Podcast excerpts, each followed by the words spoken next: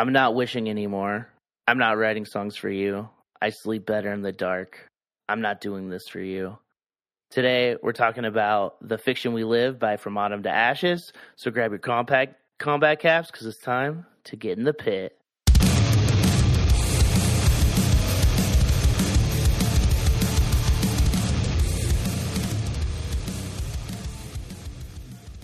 Welcome to Get in the Pit with Oster and Esai, a podcast about metalcore. I'm Oster. Me say. And uh, we've got a very, very special guest today uh, from from from bands like uh, Trist, uh, Composure, That's. Alone, um, and currently my favorite band from Boise, Rejection Pact. We got Devin, Devin Boudreaux, Dev Dog. What's up? Hello, it's me. Stole my he stole my my greeting from Wrestle Boy. That's funny. I'm What? I, I get a nice solid hello. That's how I get things going. Hello. I even do that on Zoom meetings at work. I love a good Zoom meeting because I have everything turned off every time, all the time. Hell yeah. We don't. We don't. I don't have those. I work in a bakery, so I just like What are you gonna do? they don't know what te- they don't know what technology is there. So it's sick. And you just listen to the Red Hot Chili Peppers. So Not anymore. They kind of changed it. Oh, they And, like, rock. some- sometimes it's sick, and I legitimately think "Under the Bridge" is a good song. And then other times, when the Red Hot Chili Peppers come on, I'm like, I'm hyped. But when Sublime comes on, I'm mad. I don't like That's where Sublime. that's that's when Rejection Pact gets stoked. That's a uh, not not my, I don't like them, but everyone else in the band I feel like loves them. Sublime, Sublime. Yeah, it's. Span, Y'all- y'all Span loves smoke Sublime. I'm pretty sure. I mean, Span loves ska, so I'm pretty sure. Oh, he, okay. I'm pretty sure. guys don't he even wear the fucking drug rugs or anything. So uh, those are Sublime fans. Like, like Ralph makes sense as a Sublime fan. I don't know why. Oh, I think he likes all music. So Charlie on that that West Coast run we did when we hit California, him, Hunter, because Nathan didn't go on that one with us. Hunter, Ralph, and Charlie were non. I feel like it was nonstop Sublime, just cranked up in the van. I was just like, this sucks. What was Yeah, so what was what was worse when Andy and I put on Bring Me the Horizon or when they're listening to Sublime? Honestly, bring me the horizon. I Which record was it though? Sempiternal. Don't. It, it's hard for me to like deny that that band's sick. I can we go. handle music I don't like in the van loud if it's not heavy. Okay, okay. just- you can kind of tune it out. Whereas like, because Charlie will play death metal a lot in the van, Oh, and him and Hunter are in front, like going off, and then me, Ralph, and Span are in the back, just like sucks. I don't think I could do death metal. Like usually, yeah. OCS would do shit. We would usually just put on like rock, just because it's like we're gonna go listen to shitty fucking metalcore for like three hours every night. Let's just like vibe. You didn't just listen to It Prevails the whole time. No, I mean Derek would have been stoked for OB tours, but no. Wait, he was into them. Derek Younger was into That was- It Prevails. That was after we were friends. Oh yeah, of course. I, I, I was, I was hanging out with Sam and Tay every day, listening to It Prevails. Fuck yeah, but let's not talk they about love, it. they love it prevails. They did. I did. Um, yeah, but we're not talking about that. That'll be later. That'll be, yeah, that will be much later, hopefully. But we're talking about From Autumn to Ashes. Uh, oh, so you don't really have much of a history with them, right? Like, never got Mm, into them. None. Did you ever see Um, them? I don't think I ever did. I can't think of a tour that they would have been on. Maybe I a don't Warp remember. Tour? Did they? I saw them at Warped Tour. Did they Feel play like with? There was a show that was Armor for Sleep in Chiodos. Would they? I I feel like they might have headlined that, and I left. Would you have got? I don't think they did. I think Armor for Sleep headlined that one. Okay, Armor for Sleep Um, fucking rocks. But um, maybe there was a tour that From Autumn to Ashes played, and this is after they had gotten rid of this this singer. Okay, Um, uh, it The was like screamer, the screamer. yeah, it was uh, the guy that looks like a balding fat Carson Daly. Um, the um, it was Maylene Haste the Day from Autumn to Ashes. No, because I missed every Haste the Day show. I've never seen Haste the Day. And you called yourself Christian then? yeah, it's weird. I was always doing church shit. That was the church shit. No, not at my church. That was a that was a pit of worship. Yeah, It was weird because I It was- missed. I've never seen Haste the Day, and one time I was in driver's ed. Um, I don't remember the other times. I always had shit going on on Haste the Day shows. Oh, you didn't even go Weird. Who watch. has, who has replay the driver's other ed at nine o'clock at night? I mean, I was I was a kid still. It was at like seven. I don't remember. I don't remember. Um, bunch of Christ yeah. Four kids and like DJ and Lane. yeah, my history, my history Baby with Lane, this, Baby Lane. my history with this band is uh nothing until the uh the past couple months where we've tried to record this. Okay, and so Devin, what is your history from Autumn to Ashes? You got to be. uh I think our trajectories in like this era are pretty much the fucking same. So, I specifically remember buying a Revolver magazine on my. So I went. I was on a trip to DC. I saw Glassjaw and Hot Water Music that weekend, Damn. but um, I specifically remember buying a Revolver magazine to read on the airplane on the way back, and there was a little thing about like like six or eight hardcore bands you should know about, and From Autumn to Ashes was on there. And I remember, I think I liked Poison the Well already, and they were they were on the list. Then I went. I remember I went to Best Buy when we got back, and found Too Bad You're Beautiful. I'd never heard it, but I just bought it So I'm like, oh, I'll probably this will probably be cool, and I really liked it. That record got a lot of feelings about that record, but I was in pretty hard, and then I caught them. Obviously, I lived in Alaska at the time, so I, I wouldn't have access to really seeing them unless I traveled. But I remember seeing them at Warped Tour 06.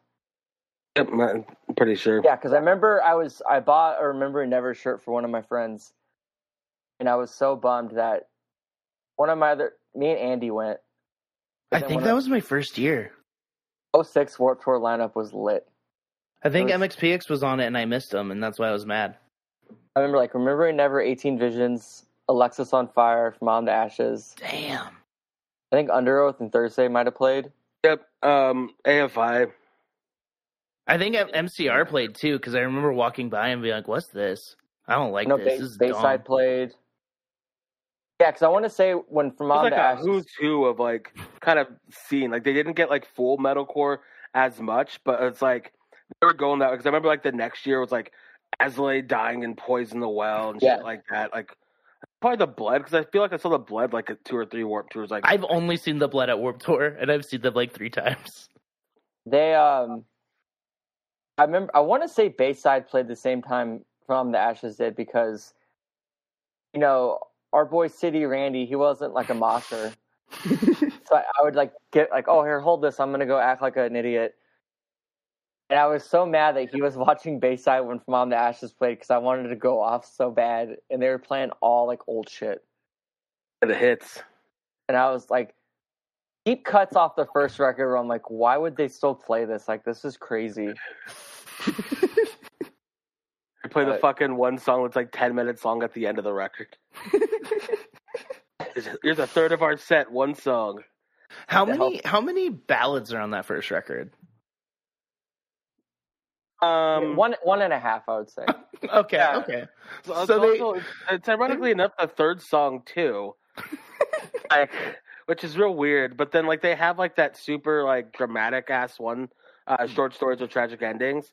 Yeah, yeah, like- that's the half. That's the half ballad. But um, but then like after like 2006 and everything, like they pretty much like kind of like blew, just like imploded because like they lost the singer. They had that one record, then they just kind of like died. yeah. Well, and I was just browsing their Wikipedia, and they were doing a reunion, and um, the singer, uh, in like after their reunion in Jul- on July seventh, 2015, their vocalist was charged in Michigan with maintaining a drug house. Hell yeah. But I wanna- he I said it was say- a medical marijuana facility. Yeah, I was like, it was, I know it was just weak because I think Esai and I were gonna go to that show Yeah, in Salt Lake. I, I think me, yeah, like we had we had already planned it out. Like we were going. You were gonna Um, go. Je- who else was on it? I don't remember. Probably no one good. Wow, you're gonna go just wow. All right, all right. Yeah. So my my you would is- you do this now? No. Actually, maybe. I would- maybe. I wouldn't. I'll, I'll be. I'll be honest. I might. Um, depends on who's with them. But Yeah. so yeah, kind of like I remember I saw them for the first time with Atreyu. Like that fits. Like What three, era of what- Atreyu? Um, it was between the curse and suicide notes, so it was like right in between there. They were like so they were still, they were still good.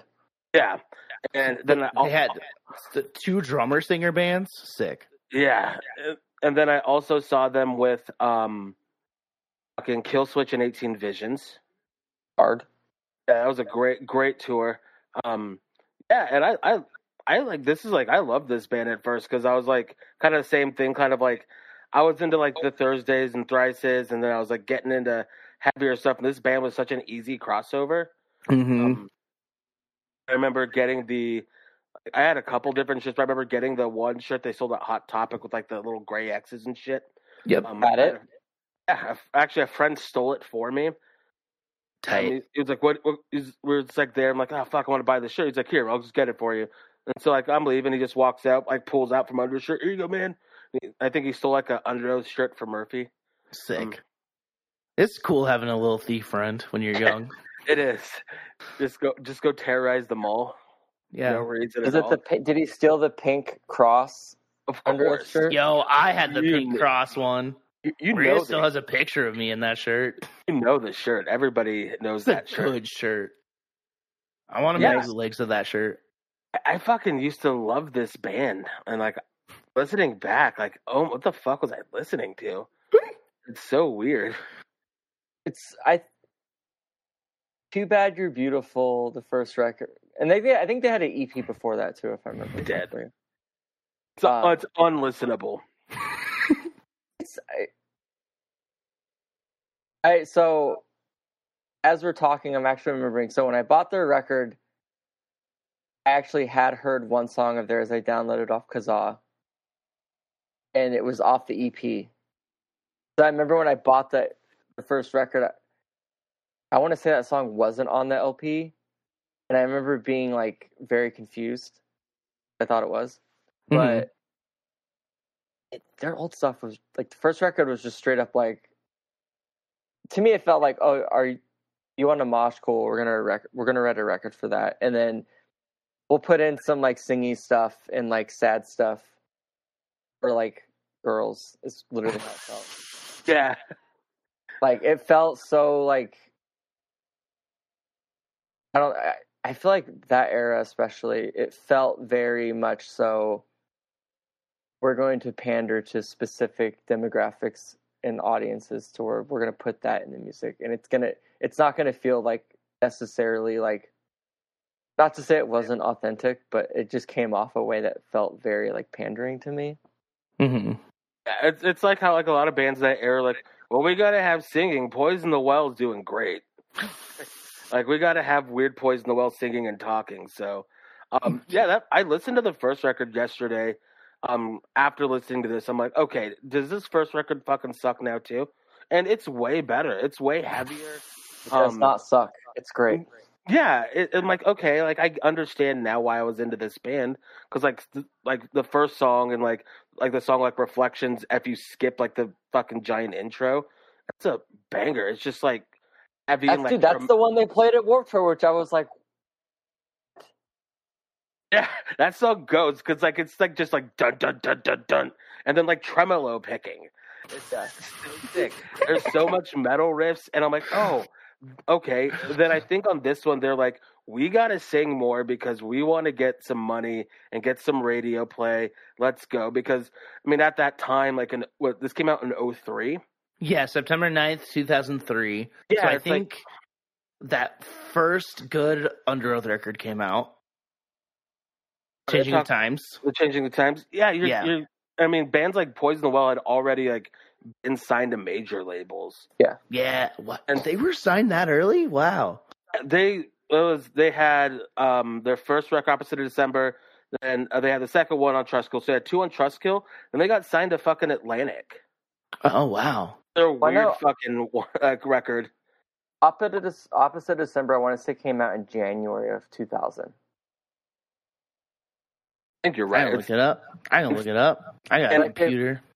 I feel like they said that on the Axogram once. They were talking about like that. Technically, that feels like a '90s record, but just because it came out, like tech, you know, it was obviously written. And It was recorded. released December fourteenth, nineteen ninety nine. Oh, okay. Yeah, It's right there. Damn, I didn't know it was that old. I also didn't know Tear from the Red was later. That's weird. I don't Yeah. know why. The way I listened to them was like flipped. I don't know. Also, like uh, Thrice was like then their next record's on a major label. Thursday's next record's on a major label. They True. have singing. It's like okay, like we got to get onto this singing trend and like let's fucking do it, and they did. And th- it's fucking this record sounds so fucking wimpy. I'm just listening back. Like with their like bullshit like baby breakdown suits, either do it or don't. Like I hate it. Dude, it's, fu- it's funny you say that. I was watching um, in- preparation for this. I went and watched the 12 minute Hellfest video of them playing like short stories. oh fuck Even yeah. though it's not on the record, I'm like, oh, this video just rocks. I gotta watch it. but then there was an interview on the the following the 2003 Hellfest DVD, and they were talking about this record, and they're like, oh well, this record has more breakdowns or like mosh parts than any of our other records, and I'm like, well, that's just not true. Like even like what's the song um that alive out of habit is like that's the only one with like some fucking dissonance or anything yeah, yeah, yeah. I think yeah, that one's got dissonance. I'm Um, just what like, you sorry. Oh, what you were saying about it being the their first record being more metal, like having more metal riffs, makes so much more sense with with this one because there's metal riffs that do not belong here. yeah Anyway, Well, like looking at them being from like New York. yeah, Long Island. and like thinking about what was so obviously they're like coming from like the 90s like hardcore scene hmm and like looking at the plethora of bands from that era then whether it was like more like you know standard hardcore or like more like metallic stuff. There was so much like just like weird crazy interesting music coming out of that area at the time. Yeah. So the way they're like their first, you know, record sounds and like the EP or whatever, that to me makes sense. Whereas this record feels very much like talking with a major label, you know, speaking with like A and R guys and stuff, and really just kind of almost looking at like a blueprint of like this is what we need to do to like make that next like trajectory jump to be it's more like a calculated business decision not Yeah. like a creative musical decision And what's funny is it didn't work. All the records were released on Vagrant. i think it's because the next record like fucking flopped and it was bad and they even talk about that they don't like it um like the record after this one it is actively bad. Charlie loves that record. We were talking loves about it abandoning your yesterday. friends Yeah, I think why I Because he's younger. I think probably- that was that's probably the record that he heard first. um Which, like- that makes sense. I remember the first song on that record is really cool.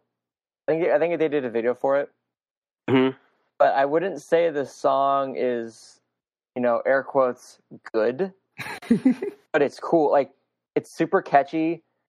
It's not like I'd be hard pressed to think if anyone went off for it at any sense, but I just I, I mean I mean this could be also like my personal viewpoint, but I feel like this rec- um the fiction we live I feel like it definitely when it came out it felt like a big record and it felt at least to me it seemed like people loved it.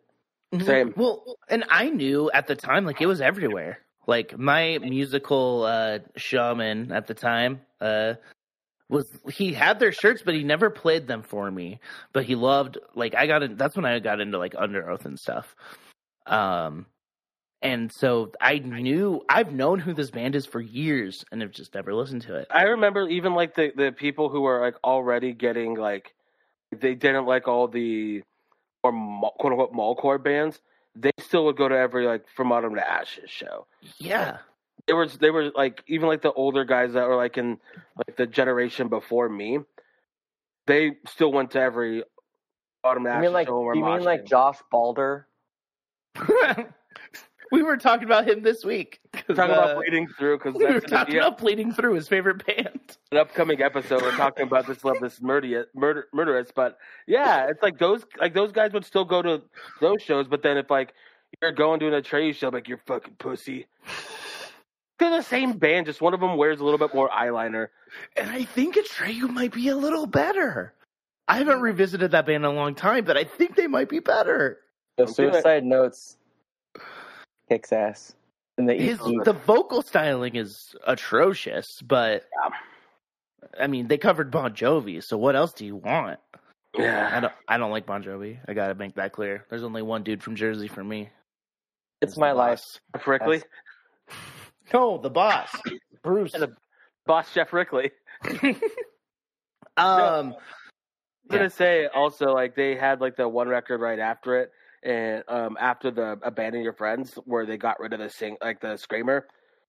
It is better, but it's like I'd never li- like by 2007. I'm like, who fucking cares now? Yeah, you were you were you were like all in on Maylene in the Sons of Disaster. He, drummer drummer guy that started singing for them, front person. Way better singer for like straight up like good good vocalist. And so the I- record were- I like the heavy boy. I don't like, especially listening to like the first record and this one. His voice changes so much, and it's just it's so just like people like, especially back in the day when they're like reviewing stuff like this that weren't like metal publications. They'd be like, "The Cookie Monster dog barking vocals." and I'm like, they're probably just listening to this guy because like it's very just like short syllables and like the way he even like elongates words. Like it's like you are no more potent. It's like Mhm. very just like the cadence of it just so boring. yeah. I think I think th- is it Pierre? Is that their name? Uh, ben, Yeah, Ben. his name was Ben, wasn't it? Ben. I don't Perry? know their names. Uh, personnel. Here we go. We've got uh, Benjamin Perry on vocals and Francis Mark on Okay, drums. so why his name seems flipped? Francis Mark it should be Mark Francis. Mark Oh. David. Mr. Pierre, Pierre maybe I don't think so. Nando's peri peri sauce. Yeah, I think I like their voice. I think it's cool, but I do agree with you. Like uh, reading through the lyrics while listening to it this time, I'm like, your boy's definitely enunciating things very weird. hmm But um, I thought his voice was cool. I just think that like when they when he left and your boy got from behind the kit up to the mic stand, his voice was it just fit the music better. yeah, I agree with that. going back and like watching them because like obviously when they play the old stuff now he's he's the one that sings everything you know hmm it sounds better and then he can also do the singing parts screaming parts you don't just have to have a weird guy standing to the side when they Yeah. play their fucking ballads. There's one song with screaming on this record that he does all the screaming. It's Yeah. like, what's this guy? What's this other guy here for? What's he doing? that's kind of like how i feel about we'll go like slightly off track like i feel so bad for the singer of alexisonfire like other than the first record i kind of feel like he got like low-key sidelined all the time and Oh, like be, because the guy with the the ang- angelic voice took over. Then even like the rough stuff, the other guitar player does like and has a better voice and sings it kind of like with like that kind of rougher like gruff voice. Like oh, the guy from gallows yeah, duos and gallows. I've and seen I've seen him a couple times though, and he doesn't ever look bored. You know, It feels like he's still doing stuff. As someone Jumping. that sings, he's probably hyped to take a break and like Yeah, yeah, yeah, yeah. but on record, I'm like, poor guy. Like, you know, we're we're we're six tracks deep into this record. He, Dallas Green is saying for at least half of them.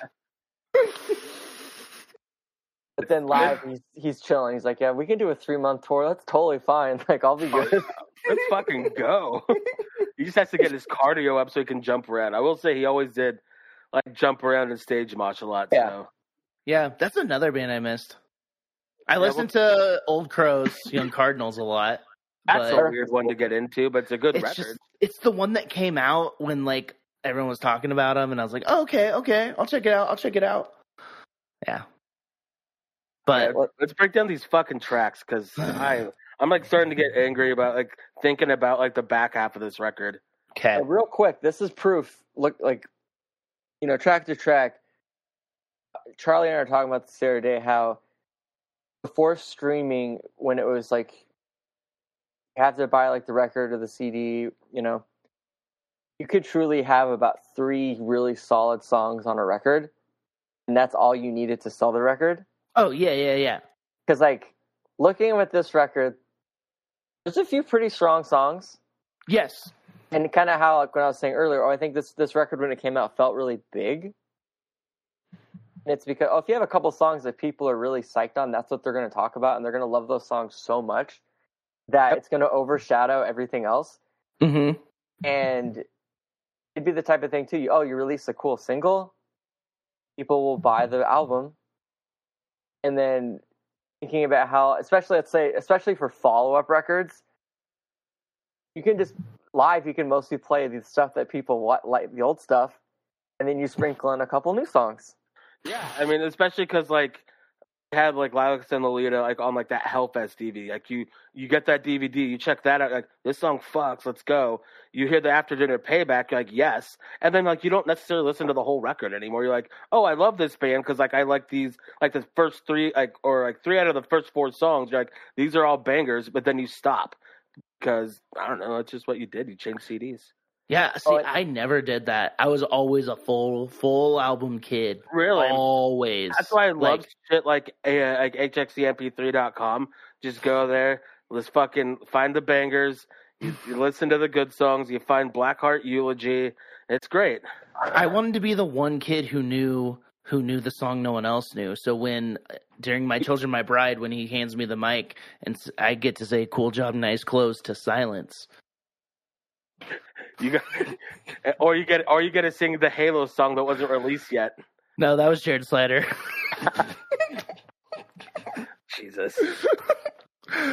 um, yeah. So this uh this record came out September 9th, two thousand three, on Vagrant Records, which. I I mean that label did a lot for bands that I like now. Uh, well, spent a lot of money on in my twenties. Um, the Get Up Kids, Saves the Day. Um, they were all Vagrant bands. So I didn't Yeah. know they had this section. I didn't know they had metalcore bands. Yeah. I don't Um, think I mean, they had the- very metalcore. they had the Yeah. bled. The bled, I think, was on Vagrant. The Bled and I think Senses Fail was the other. Uh, I don't want to say heavy, but heavy band on it compared Yeah, to but their other shit. Their first record, you know, like it was good because it was on Ferret. So somebody who's dedicated their fucking life to playing Ferret Worship. It's great. um, a little a little overview from me. Uh, Devin, have you ever listened to the Juliana Theory? I'll be back in high school, but They yeah. were like a Christian band, like I guess emo. It was the same. One of the guitar players of Zao started it, and oh yeah. I was really into them, like really into them. And a lot of this record just sounds heavily influenced by that, and it's really weird because it's like I didn't think anyone would take influence from them, but I don't know how big they were at the time. Um, then then also some songs sound like AFI to me, and Eastside was baffled by that. I'm still baffled by that. there's some there's some weird like bad AFI, like Miss Murder type AFI, like later AFI. That's, That's what I, it sounds I, like. I fell out like Miss Murder, like that. December Underground was the record that I, I I'm like fuck this band now. Sing the Sorrow was the last record that I actively liked. Yeah. Um, go. Uh, I was I was gonna say the production on this record. Listening to it, the guitars sound so fucking weak, especially when they're playing their like the metal riffs. Like it just sounds so lame. It sounds very. It sounds very compressed. Yeah, it, it, it's like they were like, we got to have a big sound. We don't want to be too heavy, and so let's let's try this. And so like when you get like the little, like I'm thinking of the riff in Lilacs and Lolita, where right before the chorus it's like da da da da da da da da and it's just like the single guitar. It sounds like shit. And like the breakdowns and stuff don't sound heavy. Everything just sounds super weak. The drums sound fine. The vocals are mixed great, but it's like the guitars is like I was gonna say I feel like the drums and bass sound good. Vocals, Mm. the vocals sound very. Um, you know how The like time? a lot of, you know how a lot of vocals, on like we'll say like, the like a lot of like metalcore like heavier stuff's like first the debut records. I feel like a lot of it sound like it, it's very on top of everything. hmm This feels like it's way more mixed in with everything, which I Well, thought sounds good. that- but That's the production production you're gonna get with G G G G Garth. That's who produced it. Garth. Two two three G Garth. what other records have they done? Because I know the name, but I can't think of. Um, Um, let's see. I just pulled it up. Oh, they did like like old sick of it all back in the '90s. They did Rage Against the Machines, self-titled, Kittie, Jesus Lizard. Supertones, Chevelle. Oh, they did the Chevelle Wonder What's Next record. That record sounds awesome. Oh, Trapt. The 2008. they did Beloved. Um, Spoken. I love Spoken. They did the They did- curse. The curse Oh, sounds I like shit. you. That record I- like. Oh, Esai's favorite band, Blessed by a Broken Heart. I did not get No, into that. no, let's let's go on a little tangent about Blessed by a Broken Heart. All right, let's do it. Let's do it. all right, all right, all right. So back in the day, this is this is real. I was actually talking about this last week, but it all makes sense. So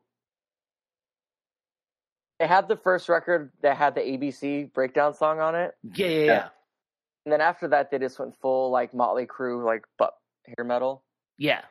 At that point, they first record they had a different singer. Mhm. After that, they got this guy named Tony Gambino. Yep. So Tony Gambino used to live in Alaska when I lived there. I was at. So first of all, this dude, I just thought he was a bozo, and I got really creepy like groomer vibes from him. yeah. And like I would just see him talking to people I knew. Because at the time, I think I was, I just turned nineteen, and I definitely remember him talking to people that I knew were in high school. hmm ladies in high school. And this guy, because at this point I had like shaved my head, was rocking like camo and like polo shirts all the time, and like all about all about the hate mosh. And You said you were rocking camo and polo polo shirts. yeah, It's like the Mike Novotny fucking outfit right there. It's like it's also like like almost it's like the half like August Burns red outfit. It's like gotta have the Hollister sh- like polo, but then you know what you, you're rocking some shorts, so you know people know you're a mosher. Oh, I was I was talking about this last night at the show about we were like talking about like how old and stuff like how people dressed back then. I was like, my fit was New Balance shoes, camo shorts, a red. I always had a red or like a navy blue polo, and then a new a black New Era hat or like a Braves New Era hat. Then you had gauges though, so people knew that you weren't preppy. It's like, no, I'm a mosher. It's cool. I I just really like the fucking first. I just really like Thrill Seeker by August Burns Red. So But so this dude lived in Alaska. This guy had to have been like at least he was either between 25 to 30 or he had really bad skin and had like just looked like weathered. But I was at a Darkest Hour show Sick. and my buddy's band was playing it was like opening they were they were like unearth worship as like Okay. dying type stuff and i remember he had his back to everybody moshing because there was like there wasn't the horseshoe wasn't really a thing back then yet. There was like a bunch of kids up front, and then everyone moshing. And like, do you remember when people would just like circle the sides of the pit, just kicking and swinging? Like, not it was like Mhm. you're like crowd moshing, but you weren't trying to straight up like like offensively hurt people. You know, it was just kind of like fun. yeah, Yeah. yeah, yeah. So I'm moshing, and I come by him, and I just fucking kick him, and then he falls on the ground, and then gets up and gets all in my face, and's like trying to like start a fight with me, and I'm just like, yo, leave me alone, like I'm moshing, fuck off. And then after the set, he comes up to me because at this venue there was like a big dance floor, and then there was a bunch of like folding chairs and shit in the back you could sit down, like tables and stuff. And I was sitting there with my friends, and he comes over and he just starts like yelling at me, threatening me, and I was just like, "Hey, man, I'm not sorry that I did that. Like, I was literally moshing. You have your back to a ton of people that are like kicking and punching, and like the the kind of like it seems kind of unsafe, you know."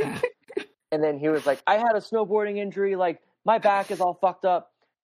And I was just like, "Okay, you're furthering my point that this seems really dumb on your end to like." put yourself in harm's way like that. And then my friends were all like, "No, he's really sorry. He kicked you." And I was like, "No, I'm not at all. Actually, like, no." I'm And not then- sorry. I'm I'm saying the opposite. Yeah. And then later, like, I ended up feeling bad, like after the fact. You know, like when you're in the moment, you're just like obviously going to immediately be on the defensive. I kind of started to feel bad, and then like I hit him up on AIM. Okay, this is, and I was like, "Hey, man, I had some time to think about it. You know, like actually, like."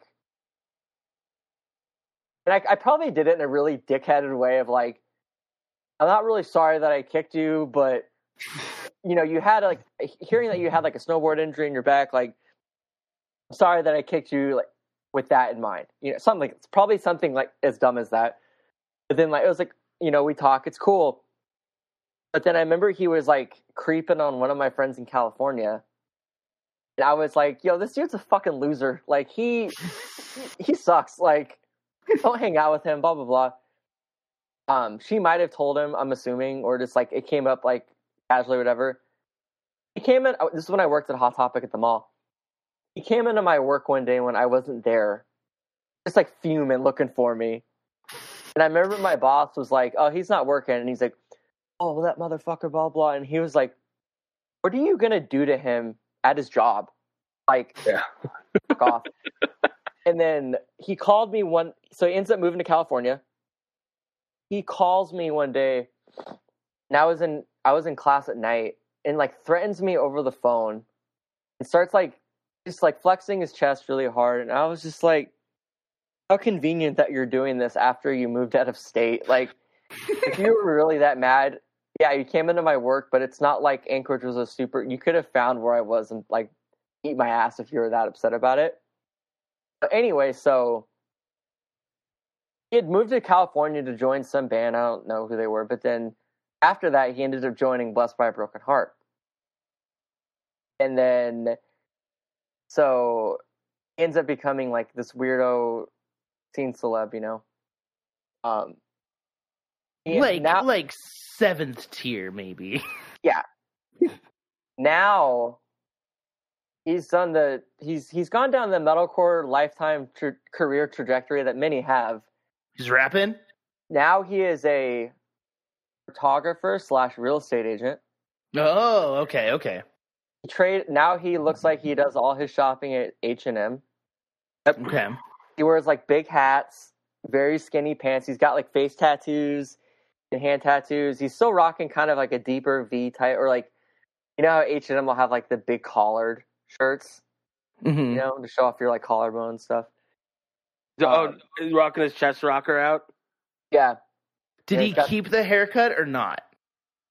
No, he's he swapped out the, the MySpace bangs in the spiky back part for. He's got short hair now, but the reason why I was talking about this Hmm. last week is he lives in Bend, Oregon now, and we were driving through Bend last weekend, and I was telling Taylor all about it, and I was just like, I remember I showed her a picture, and she was like, "This guy looks like a fucking scumbag." I was like, it's really sick because he's like super Christian.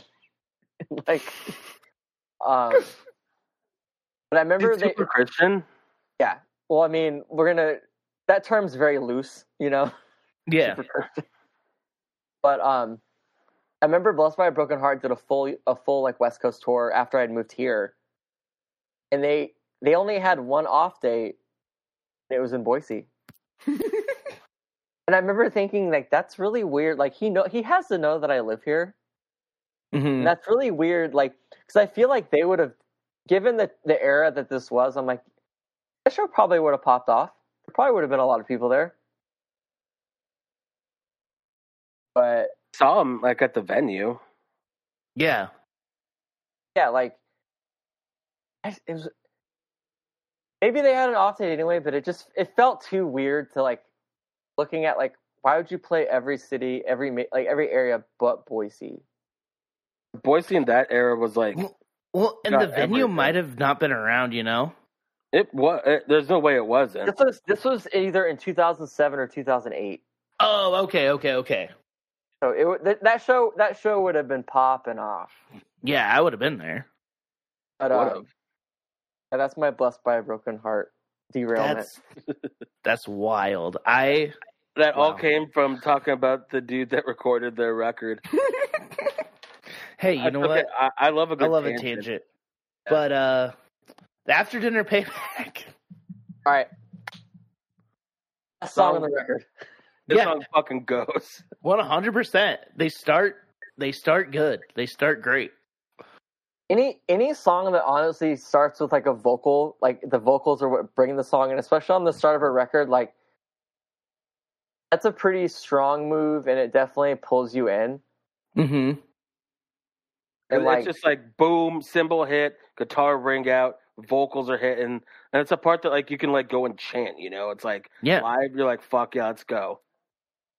and lyrically, very uh, think of the demographic that they're catering to. That, that- that's a home run right there. I I remember so I didn't do another deep dive on the lyrics because I did this already. Um full disclosure, Esai and I tried to record this episode and it didn't record and so we had to listen to this more and it's I got I got fr- I got fat of fatigue, all right? Did you Um, listen to it on private streaming?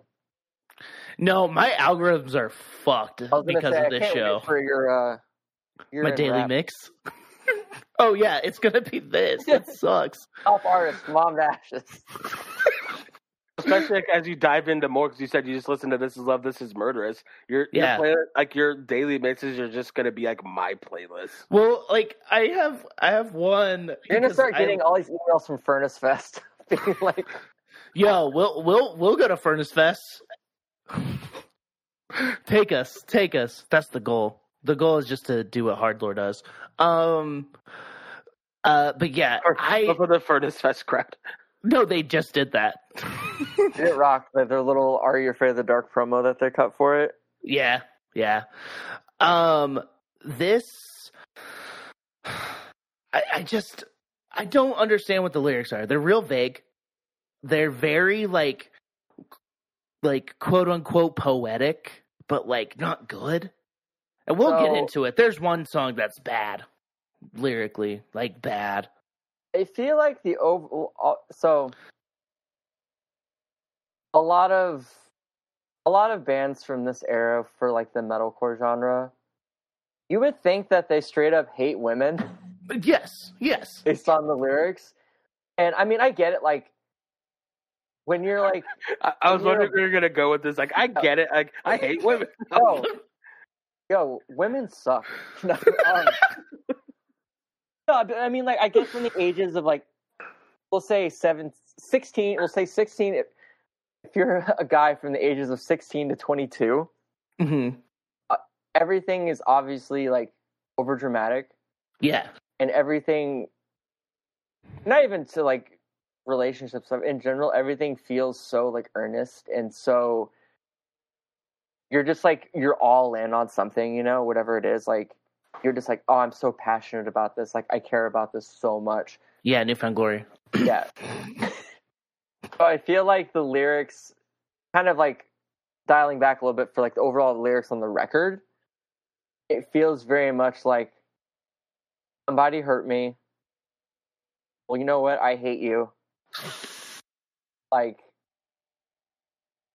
I was trying to wrap my head around because like a lot of the lyrics are like kind of vague, Yeah, yeah.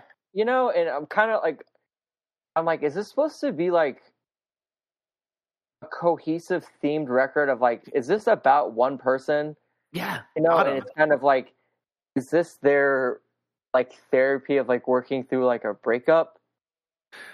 It's almost But- It's like a weird thing because like some of it also has like this like viewpoint of like they're breaking like the girl's heart. Like it yeah, like. yeah, yeah, yeah. Like they're shitty. Like well, that's why I'm trying to wonder if if it's like a theme. like- concept. yeah. Yeah. like, I'm like, oh, this is like a cohesive themed record about like a breakup or like heartbreak or whatever, you know. And some of the songs are from like we'll say like the male perspective of the of that viewpoint of the relationship. Well, here's some songs written from what they think, you know, based on probably the experiences, conversations they've had or whatever, their perspective Mm-hmm. and kind of because like the last song has lyrics that reference like kind of like being in some sort of like treatment center or like a hospital some kind of like is that maybe supposed to be like the conclusion or like resol- i don't know like so so starting with after dinner payback okay i truly think a lot of people back then case in point, a lot of pe- I know for a fact a lot of people, a lot of dudes played the acoustic song on the Tears from the Red record, "Girls," Mm. and I'm like, you think this sounds good, but these lyrics are not what you think they are. Oh, horns and tails from Poison the Well. Yeah, Yeah. It's where like I- dudes. It's like dudes playing brand new for women. yeah. To where I kind of think, so like looking at this record. Looking at after payback, and then kind of just how I think a lot of people interact with lyrics back then. I think a lot of it's like, oh, this sounds cool. Okay, like I'm gonna, and I mean, there's nothing wrong with doing that in the sense like you can interpret lyrics however the hell you want, you know, and mm-hmm. like if if this impacts you in a positive way, you know, like oh, this is my this is my takeaway from this song, and this has helped me in this way. Like, awesome, that's that's sick. I kind of feel like, you know, the song starts out with the vocals, you know, a lot a lot of sad boys, you know.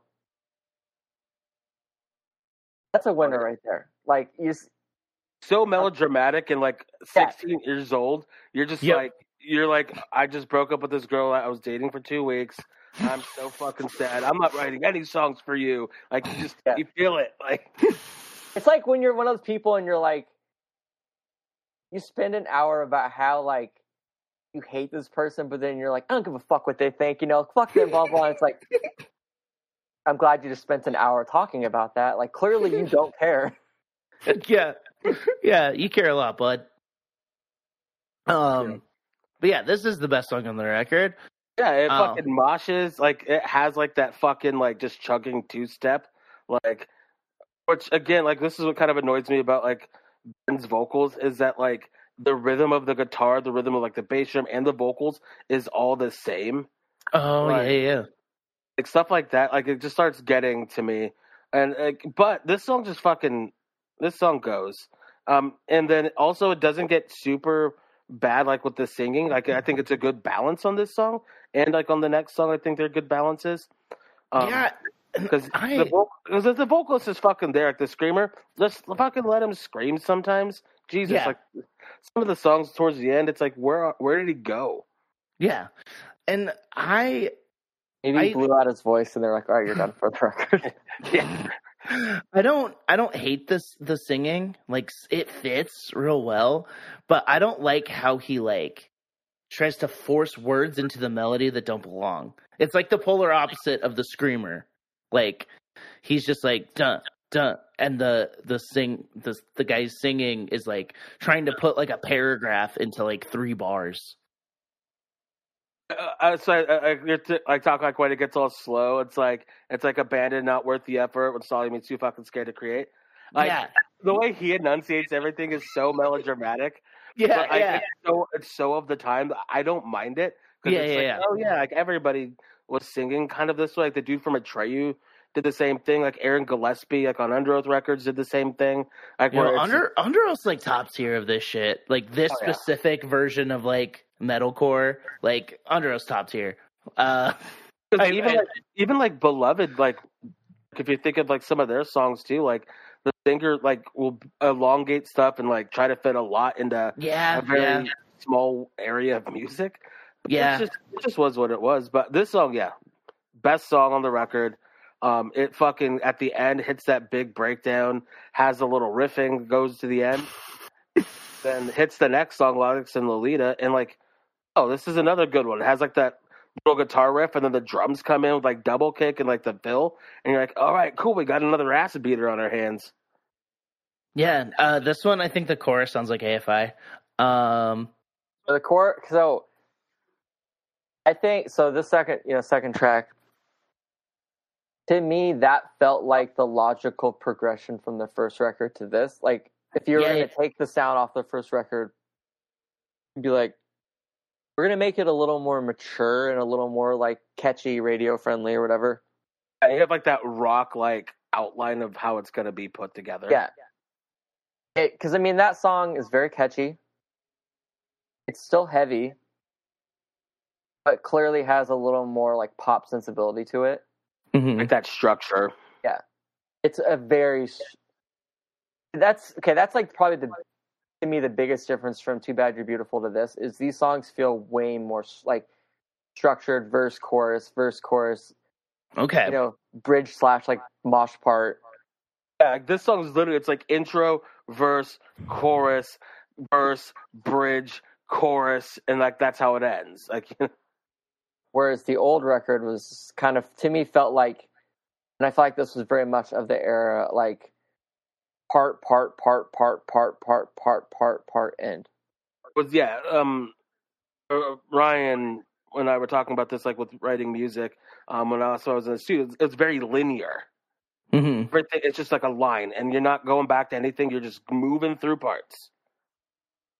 Especially like 2000s and like 90s metalcore, you just fucking move through parts. Well, like if you look at "Too Bad You're Beautiful," so they they're the like their song names on that record are so long. Like that, the Royal Crown versus Blue, Duchess or whatever. Yeah. To me, that was like kind of the only song that had a more like you know straightforward formula. That was the single that that one kind of had a chorus to it.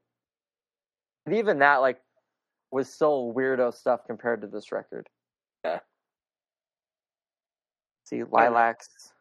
Absolutely. Like this, I, I like the chorus of it. I don't Mhm. hear the AFI too much. Is it just because his, his voice is a higher register? Yeah, I think that's it. But it's like even there's something the way that he chooses to sing feel. I don't know. There's I can- something I can- like I can hear melodically too. Melodically too. It's like, like the, it's like this is not a product. Like he goes like down. Yeah, yeah, Yeah. and it's like, and it's the mel, the like melody he's picking too. I don't know. It's a weird. I associate things really weird, but um, that's just what I hear. I, I I get it a little bit more now. Actually thinking about it and pointing this one out. Also, I think the production, like they have some a good amount of like reverb on his voice, and like hmm that's like a fucking like It's an AFI I- trick. yeah, it's a Davey Havok special. Like when they they're doing like that kind of shit. So um, Yeah, this song, yeah, super structured, but like it still hits. Like to be like a like the songs are a little bit more like like this type of structure where it was like still focused on being like, oh, we're a heavy band, mhm. cool. But then we got fucking no trivia coming up. yeah, a ballad. Three say- songs in. One Sad- of one of Sad four. boy, sad boy Eastside, like fucking seventeen years old, sixteen years old. I'm like, fuck yeah, I get it. And like now, like I'm in my thirties, I'm like, this song is like just trying so hard to be like a radio rock song. You're just screaming your heart out to the airplane ticket number. yo, here's the thing. The chorus is very catchy.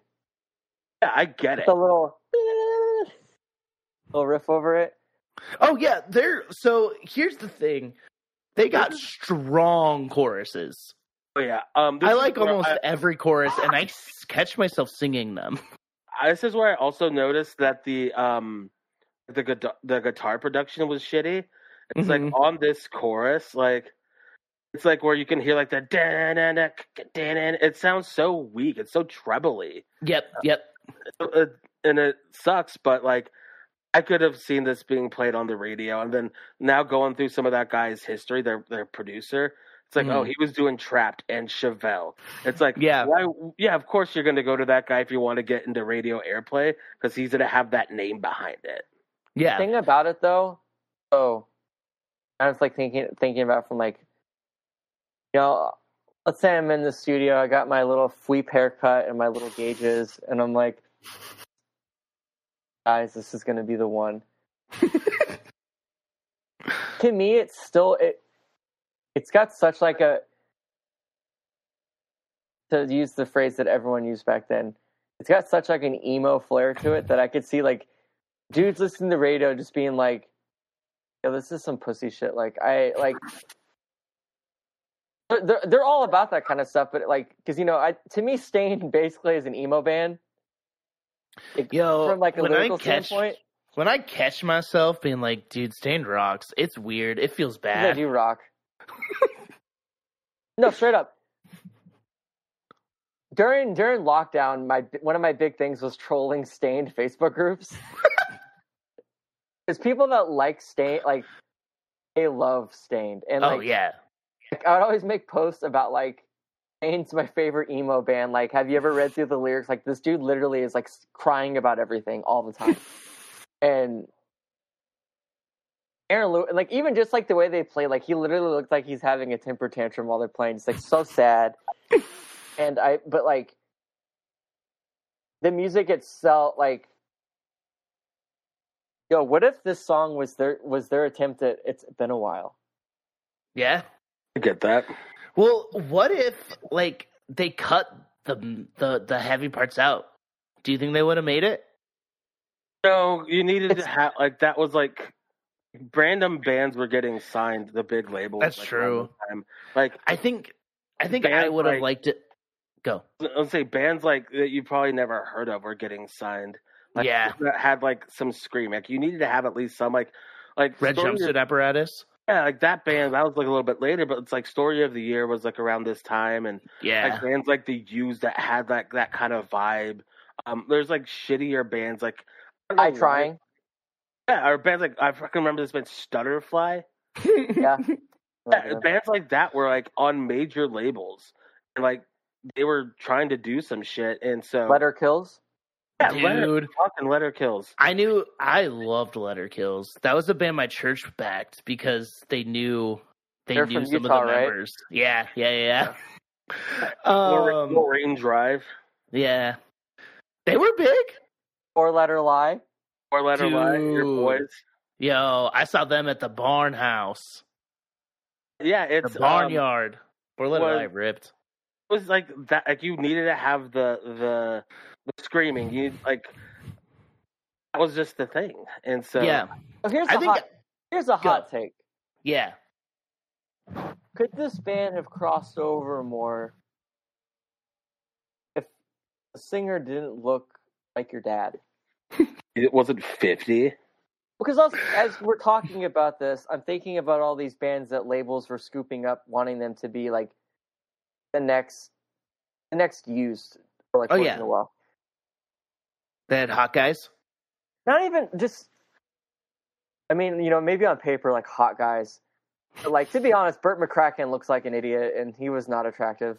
Yeah, but but He had a That-. I mean, your gir- your girl Osbourne was definitely down.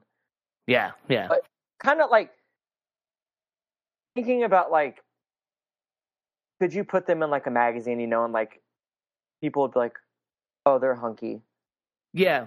Not to Well- say, I mean, Or at least like they look like they were like like at least kind of younger.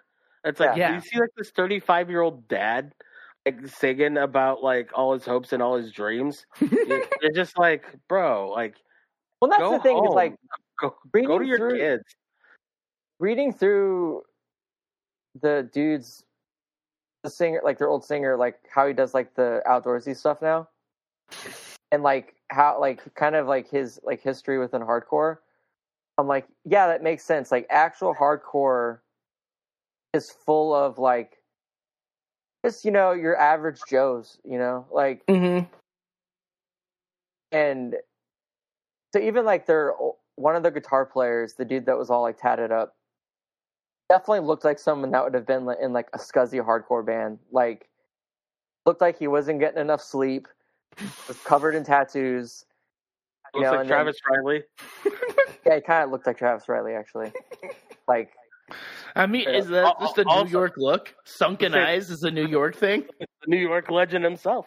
That's what I'm saying though. Like that's not like that to me. That's one of like the things about hardcore that's like so cool. It's like you can look at these people and it's like, oh, it's super relatable. They just look like regular people.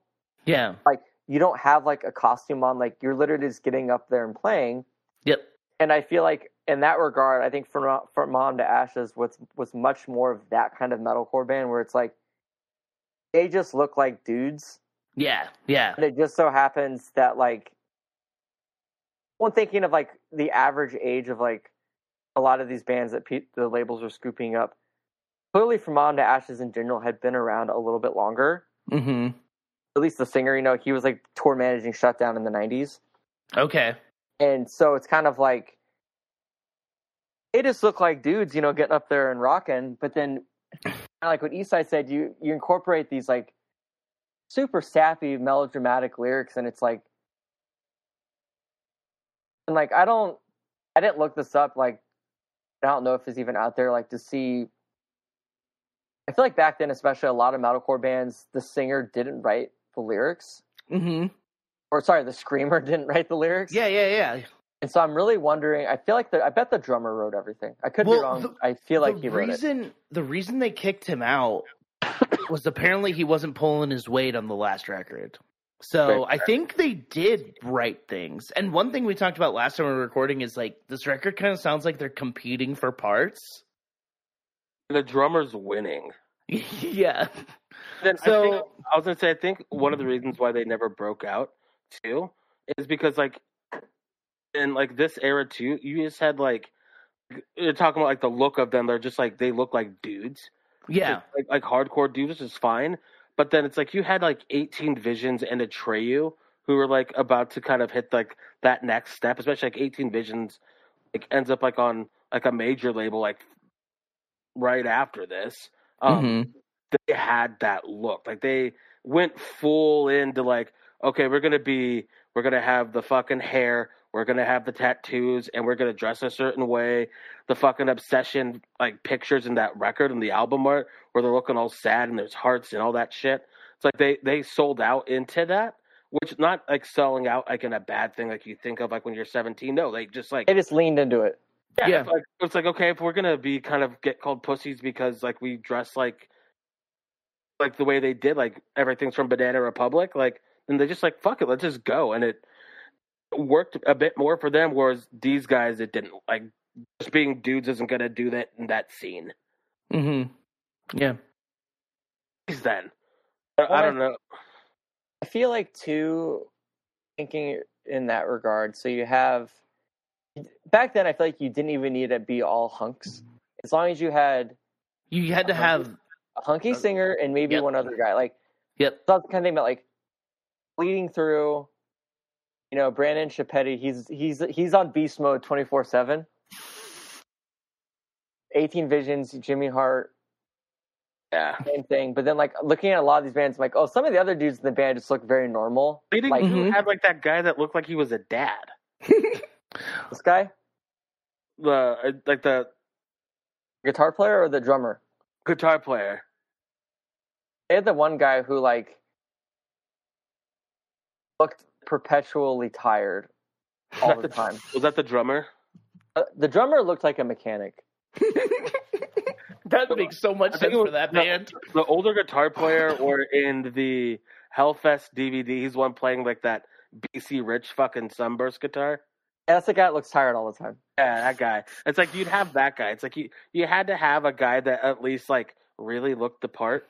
Yeah. That was the craziest thing back then. So when they're, they're like, when everyone was like wearing makeup, you know, it's kind of like some of the people when they're rocking it in like the promo photos, I'm like,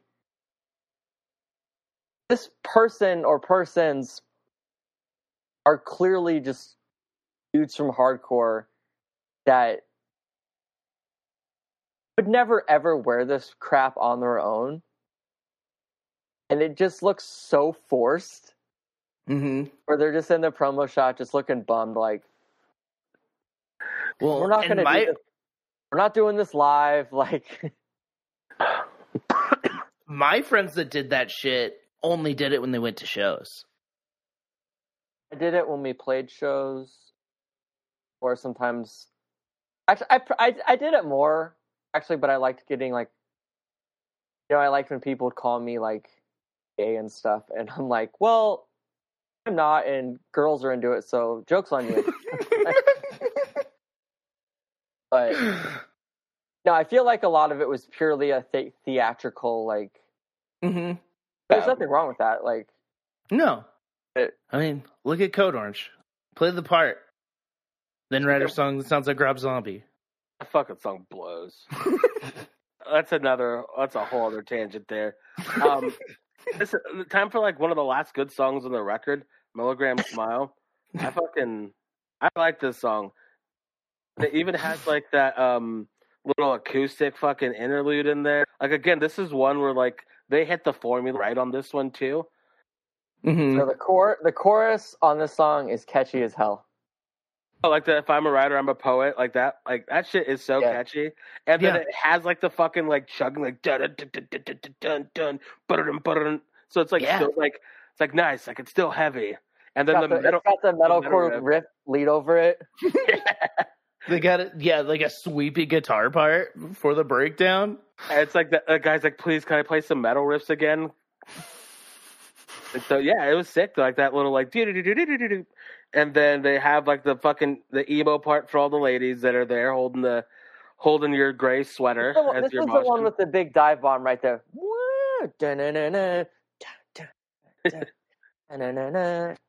But that's Lilacs and Lolita, isn't it?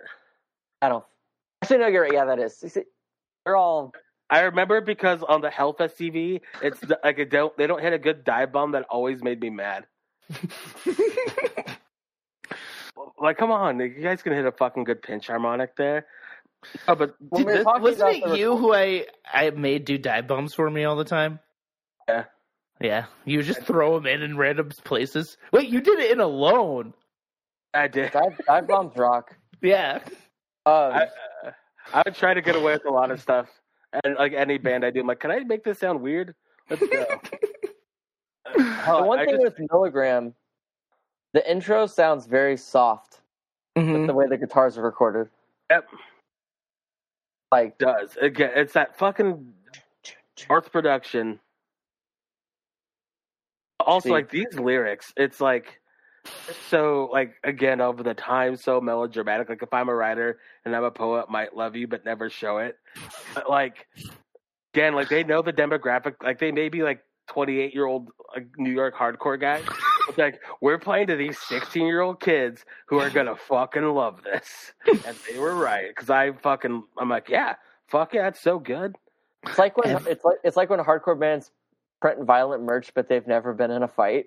it's like Yeah. it's cool. Y'all are suburban white boys. Like you guys aren't like gangster or been in a fight. Just stop, please. Let's get Yeah, to the next fact. Let's. Yeah. Second wrong makes you feel right. This song is so fucking stupid. It is. it's so like alt rock new metal.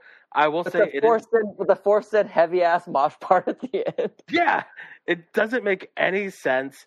Um, and also, I do think it's funny though that like this, they sing on the verses, but then scream on the chorus, and it feels like the screaming on the chorus was like a decision they made afterwards. Like, oh, we, we got to have more screaming, so let's just do that instead.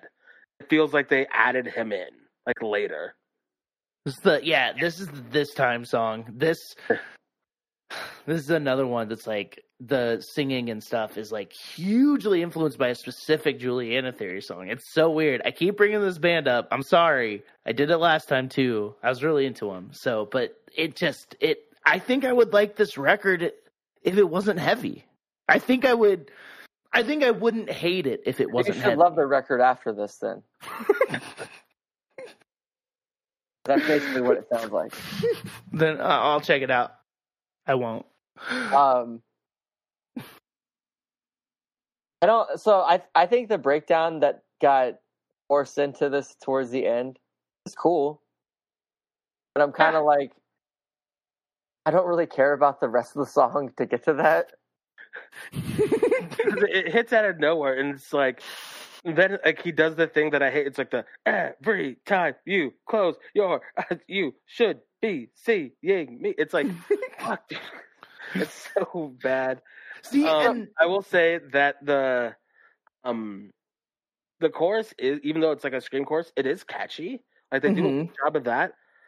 But uh, like the melody of it is cool, but like this song, it is so bad.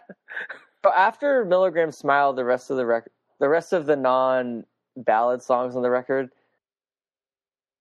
So when I re listened to this the other day, none of it is like, none of it's offensive, but it's not good. yeah, yeah, yeah. Like I'm not, I'm not mad listening to it, but you know, being much older now, I'm kind of like, yeah, this ain't anything I'm reaching for at this point. Yeah, yeah. I think I think a lot of it was uh, the the anger is listening to it like I've probably listened to this record ten times at this point. Yeah, that's rough. I listened to this record twice Good. in the span Good. of a week, and But- by the second time, I was like, "All right, let me just." Actually, I'm just going to turn the record off and just read the lyrics on their own, and maybe I'll appreciate them more. But all right, let's get back on track. Yeah, Monologue. Autumn's monologue. I'd break in two over you. Uh, Oster, you don't like this this girl's voice, right? No, she can't fucking sing. I She's think- not I a think- good singer. I think she sounds good personally. But like, but I, I don't know who am I. I think Reba from Code Orange. I think her singing in Adventures. I think that fucking rocks. Is that quote unquote good? No, but it, I like it. This sounds style. like this sounds like a girl that was in high school choir who everyone said was amazing, and she just took that. And I don't know. I I I don't know why I hate it so much, but it's just there's something interesting about it to me. Um, this And was a song that I would show like normie girls. I was talking to you, be like, "Yo, like they got stuff like this too." Yeah, they like, got "Oh, stuff that sounds like anime outros. This That's is what like this song. This song is an anime outro. this song is like the uh, the follow up one to it are the most fucking dramatic fucking songs like, ever. It, it's so it's like it's really stupid, and it, it really kind of hurts like pacing of the album.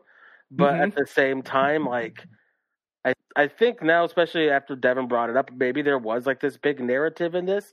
So I guess Yeah. it fits. Well, like Yeah. part, talking about like the pace of the album, you know, if you would have taken out the third track, you know, the monster ballad, Oh yeah, Mhm. and this was the first, like, um, ballad Yeah. song. that would be a good palate cleanser.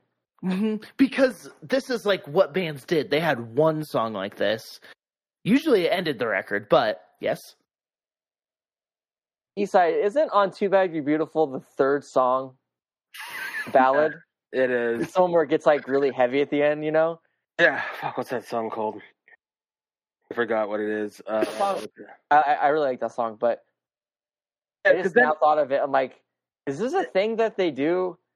And e- I'm almost positive on that record. The crazy song is like track seven, with the super long intro where it's like, "I felt you." that song. That song eight. That's Reflections.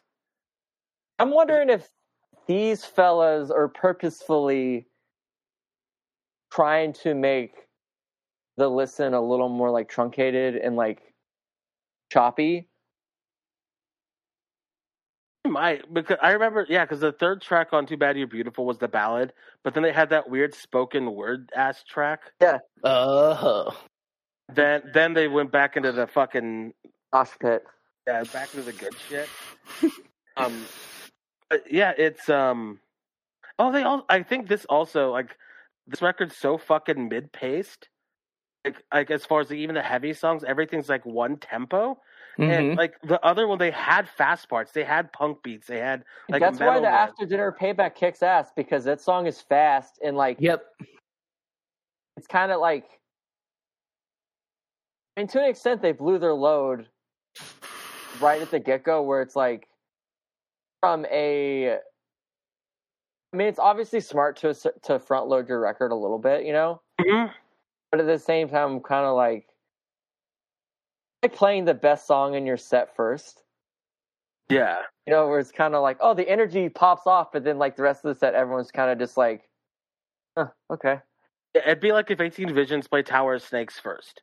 hmm It's, especially for people who like only know like 18 Visions from that. Like, yeah, I, I like that. Like they open up with like she's a movie produced masterpiece. You know, like for me, Yeah. I'm like fuck yeah, let's go. Or if they would like open up with like John Lennon or something, people who are into that band would be fucking stoked. But like, yeah, imagine if they started with fucking Tower Snakes. Nobody's gonna care. Like hmm nobody's gonna care about them playing "I Let Go" later, or like "You Broke Like Glass" later. You know, like, but like you're waiting for that. So it's like on this one, and maybe it's a product of the time because you'd actually go put the CD in all this. Like maybe if you switch out or anything, it's like we want you to hear a couple ass beaters and a ballad.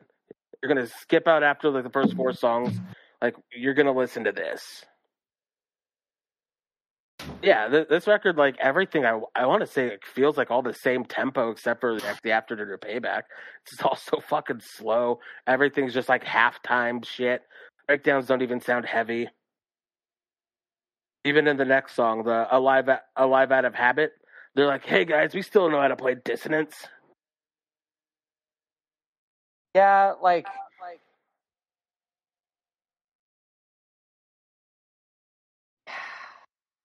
yeah. They uh, uh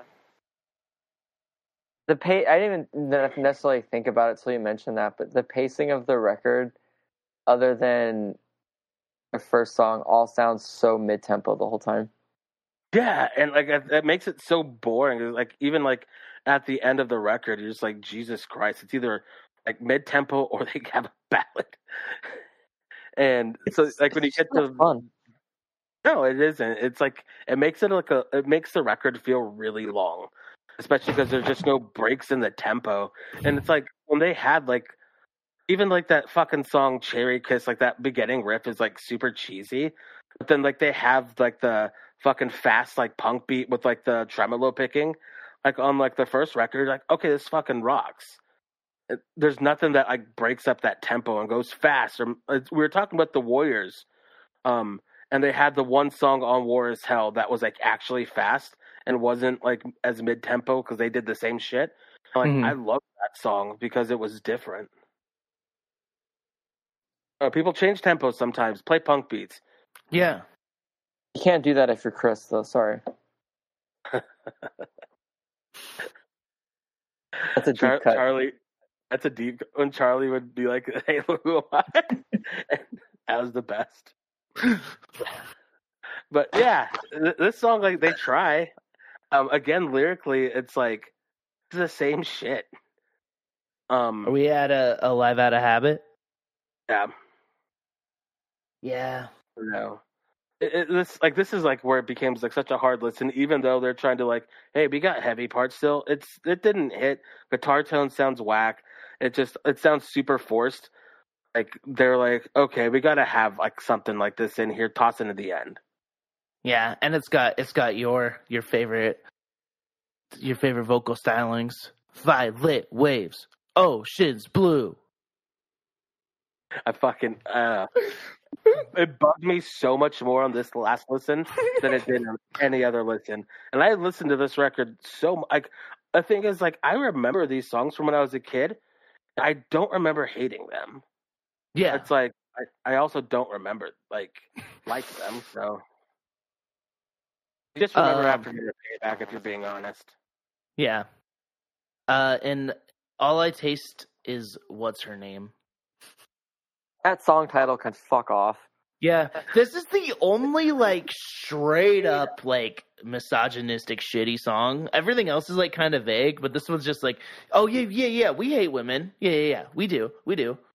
Yeah, so you know, like like it was like called like like of a like a whore, and it's like, do you feel the shame? Oh, I know. Like I'm sick of your sad songs and sing-alongs.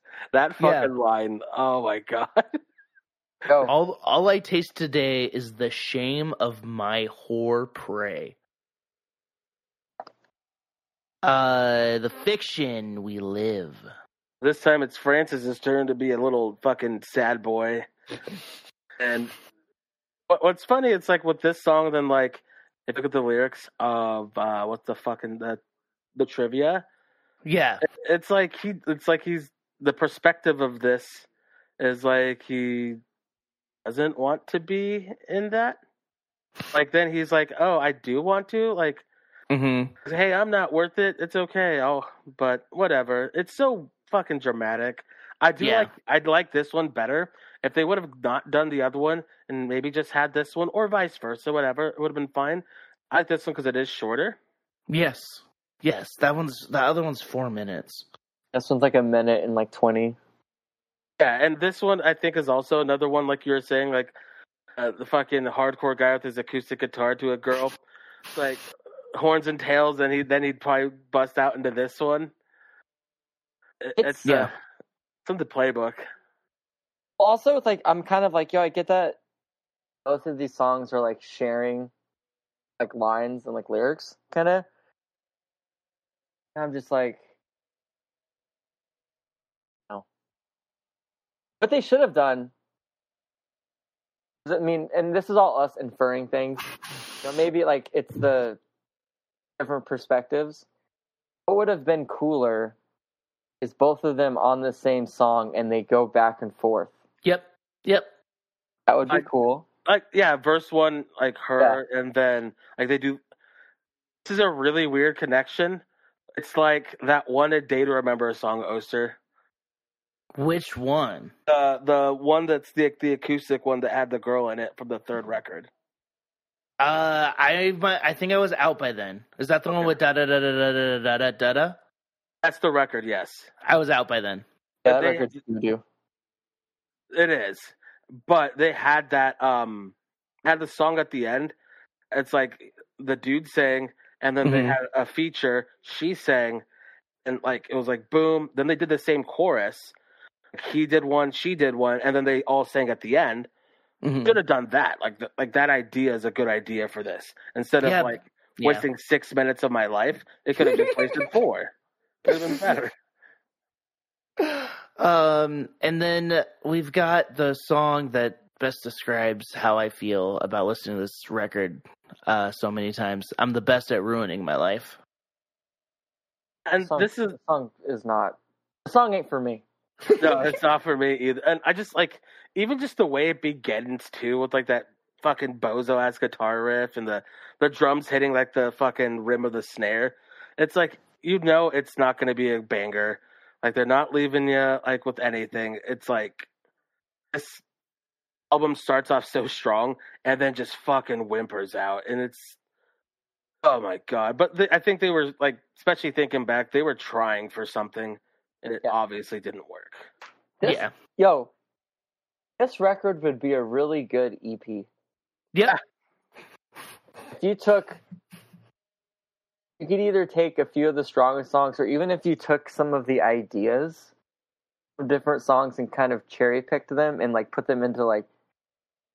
There's one song that has these four songs pushed into this one. It's kind like none of the songs are necessarily samey, Mm-hmm. but they are at the same time. Yeah, it's like, everything runs together, even though they're like different. Yeah, with listening to it passively, it, it that really comes through. It's like, wait, did the song change or not? Well, it's kind of like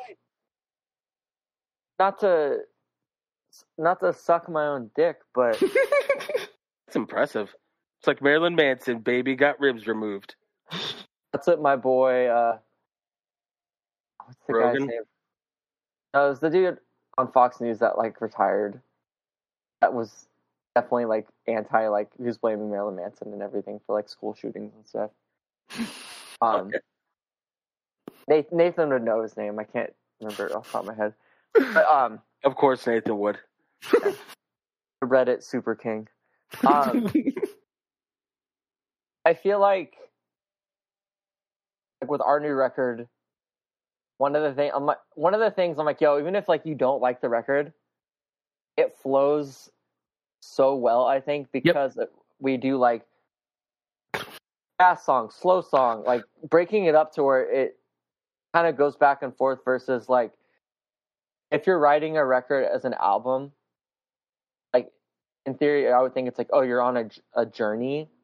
hmm You don't want to be too samey, and that's why like a lot of the times, like they've talked about Axe around a bunch, like most hardcore LPs could be trimmed down to EPs.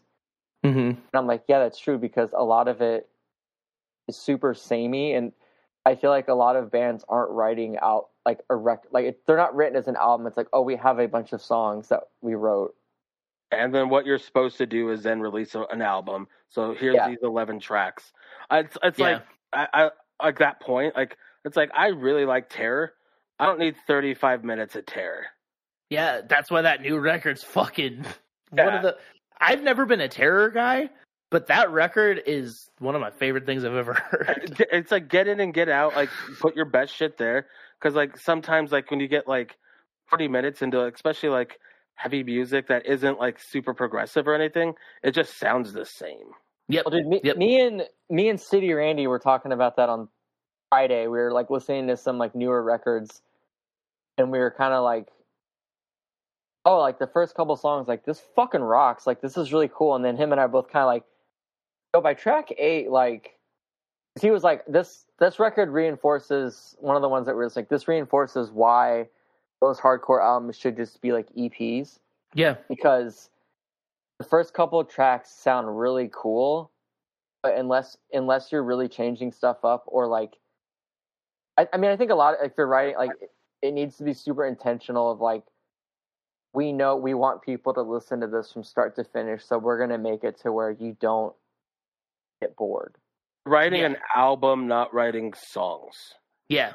Well, I think too, like, that's one thing like I really appreciate about Ralph and Charlie is they listen to so much like not hardcore hmm that and kind of like what you were saying, Oster, like Ralph is like I'm a, I'm a full album guy. Like, I don't listen to just a song. Yeah, yeah, yeah. No, he's like I get like playlists are cool and stuff, but he's like I'd rather just listen to the album. hmm So, um, and I feel like that mentality is much more like not hardcore. Like a lot of rock albums or like even I honestly like I mean I listen I don't listen to a ton of rap, but I feel like a lot of rap albums are kind of written as albums.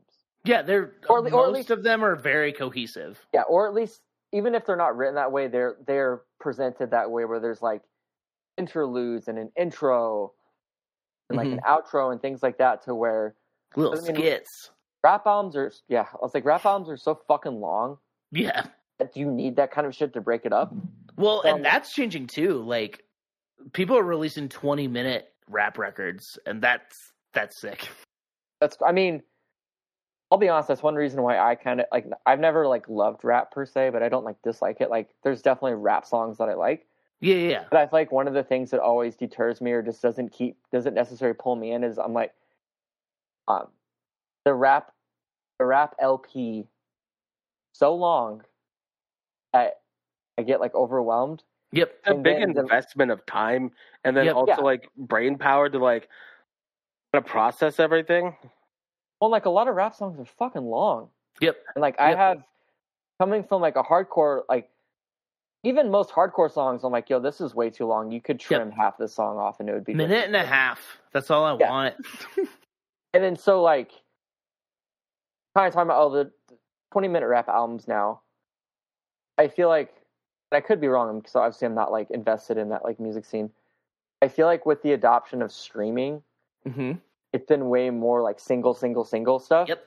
Yeah, no, that's that's how it's working. And it's it's in so- all, all music.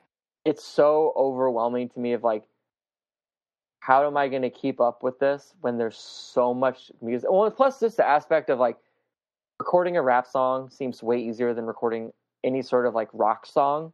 Yeah. There's where- there's two people involved. There's the Yeah. producer and the rapper. Yeah, you don't have to get like tones, and if you're doing real drums, like shit like that, like it's gotten easier, especially for like metalcore, because like you can have like the fake big drums because they're gonna probably replace them anyway. You can do the fake amps because they'll like you can make it sound like fucking every Joey Sturgis Rise Records fucking thing you want. Um, it's like stuff like that. But like if you do like actually like hardcore, like you want real drums, you want real sounds, you want good guitars because want it to kind of sound a little bit different because Mm-hmm.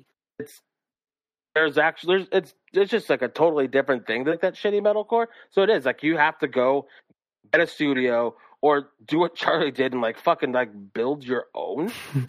like put a practice spot that is a studio and then also then learn Pro Tools and then have the drummer play like to the songs and then record it. Oh, that sounds like shit.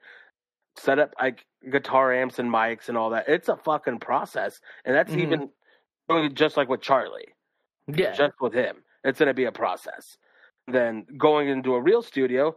Then how long were you guys like technically in the studio with Ryan this last time? Uh, probably like three or four months. Yeah. It's a fucking process where like you can hammer out like a get a beat, hammer out a hip hop song in like a half a day. Mhm. Yeah, so like just the output of that is so overwhelming to me. Yeah. So that's cool that you're saying like, oh, 20 minute albums because like I mean I'll especially like um so there's like a Kendrick Lamar song that I heard on it was on the trailer for Creed Okay. Yeah. Yeah. yeah. and like just and again like I think it's like kind of going like off a tangent a little bit like just the placement of that song in the trailer got me so amped on the song. Yep. So now when I listen to it, I'm like, oh, this fucking rocks. Like Yeah. Yeah. Yeah. even that like um just hearing that singular song on its own i'm like this song is sick but like looking at like a whole rap album i'm like that's a lot of music this is a lot undertaking like like A lot of time. Well, yeah and like that's how I feel about these records. Like they're so fucking long. This one's like 45 minutes, I will like- say though, like or it's 40. 40. I will say in like defense of this, Mhm. that it is at this time you'd get like two years as an album cycle. So you're only getting just 45 minutes of new music from this band for the next two years. That's true. That's So true. you kind of split that up. Now, like in that time, like streaming wasn't a big thing. Yeah, there was like, you know, pure volume, mp3.com, MySpace, like HXC MP3, but it- it was like a totally different beast. yeah Now- like you you'd only have well okay so that's actually a good point so this is clearly myspace heyday This might have been a little before too. This was 2003. 03. MySpace is on the come up. Yeah. Yeah. I'll say I was uh, 2004. I think was when it really fucking came in. Popped off. Okay, so the best. this is this so that that circles back even more. So you're going to be touring on. You're going to be on an album cycle, depending on like ob- obviously the better the record does, probably the longer you're going to tour on it. Mm-hmm. But roughly two, to- you know, two years. Yeah. So this record, kind of as the summation, has three or four like pretty solid tracks. Mm-hmm.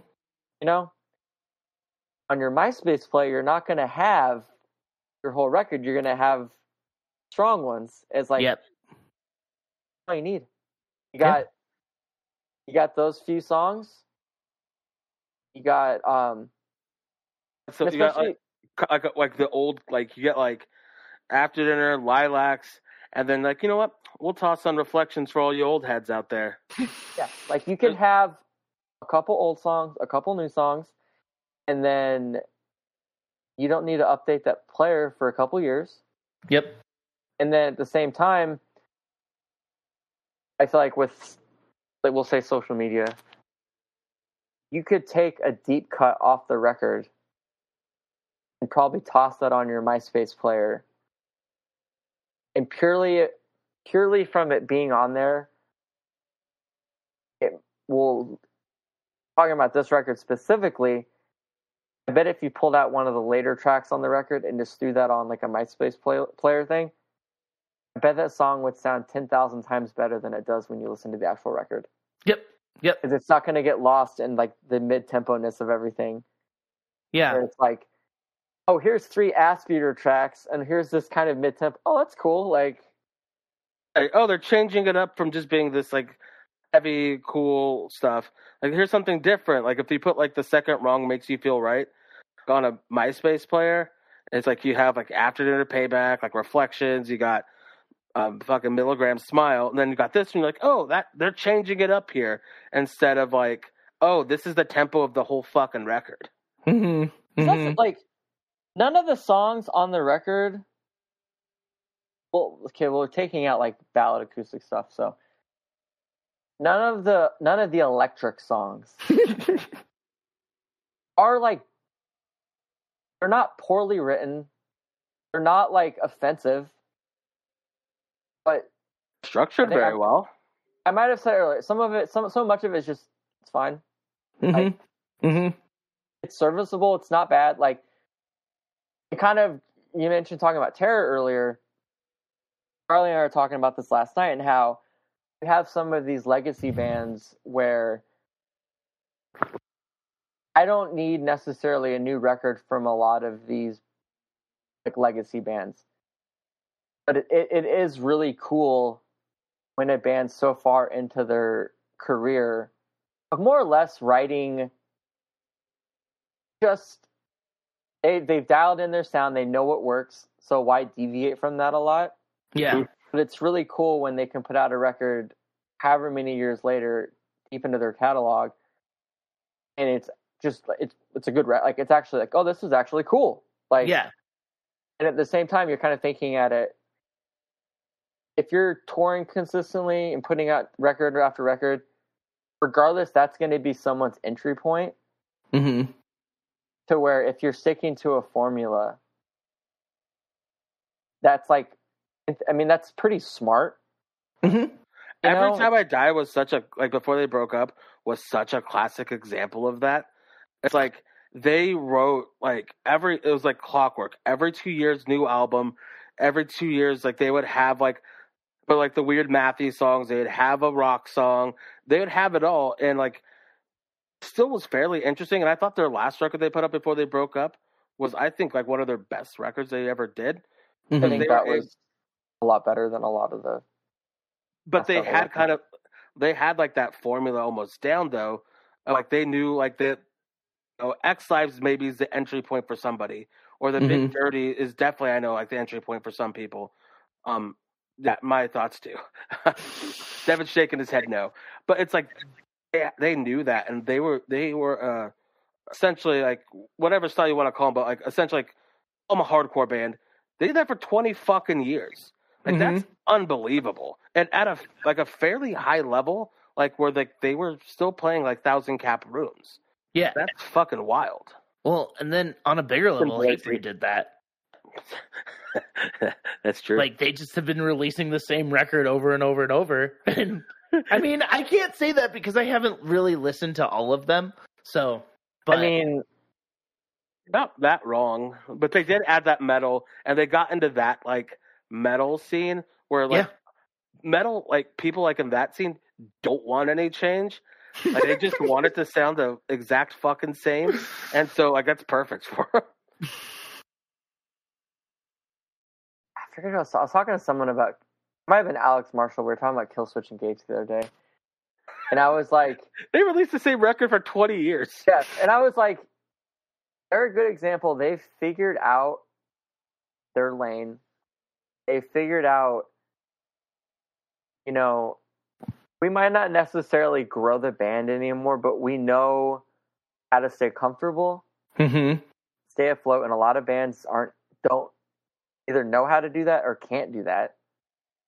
And um kind of just like you figure out, like you're saying, metalheads and stuff. Like they don't want you to change. Like they haven't changed. They've but that new single with both of them though. That shit rocks. Wait, what? You ever heard That's that? It's like back? Uh, Just No. for like a a feature. song, That's that's dope. dude. That song. the video's horrible, but the song kicks ass. They I did, saw. I was gonna say they did the smartest thing too.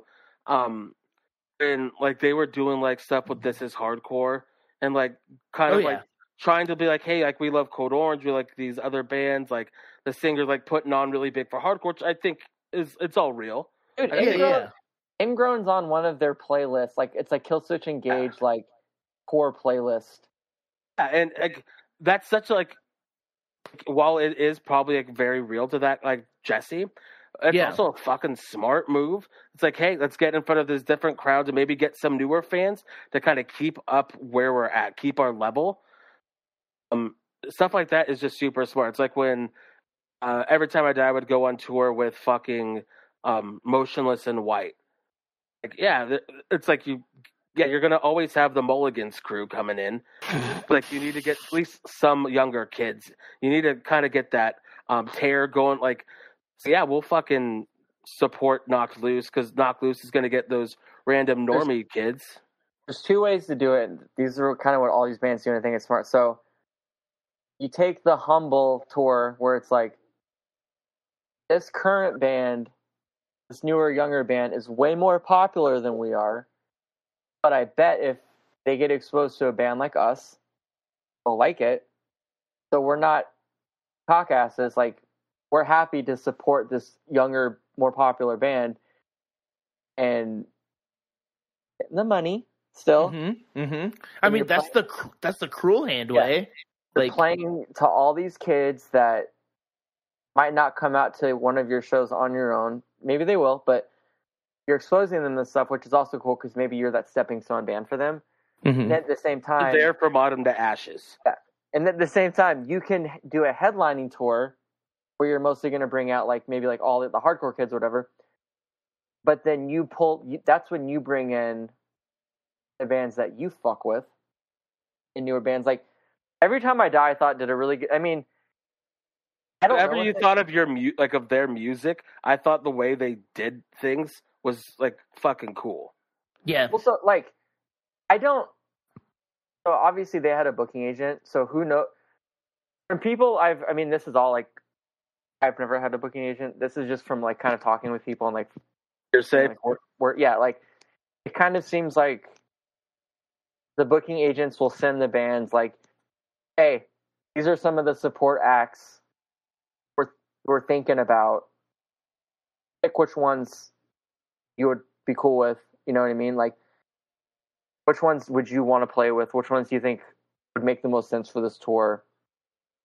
And then you kind of go from there. And then, like, I'm sure, uh, I'm sure at the same time, if a band was like, no, but the booking agent's like, yo, this makes a lot of sense. Like, it's gonna do well. Like, just do it. Yeah. You know, like, Putting hundredth on a TUI fucking tour. Yeah. but I feel like every time I die, I mean, like, they they had like they were one of those like OG old head bands that like the Mulligan's crew. Like, no matter what, even if they're going there to literally just play floater, just play floater, like they're still gonna come. They're still going.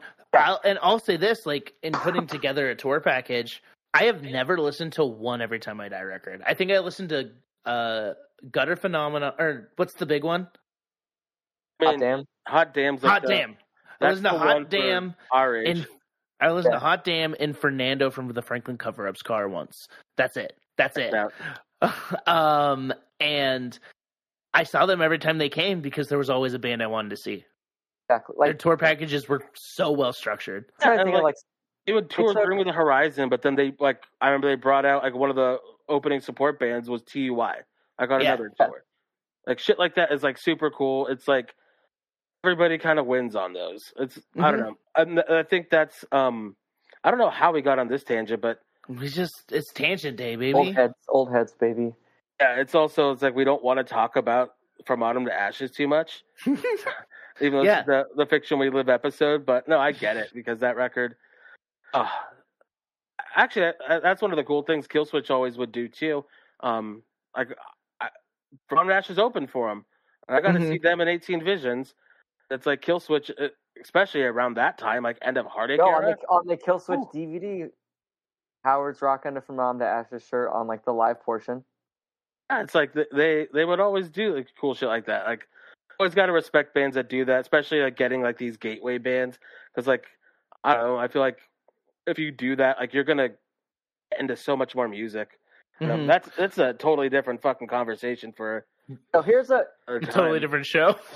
here's a pro for this record. I really like the the tan cover. I thought the cover looked cool.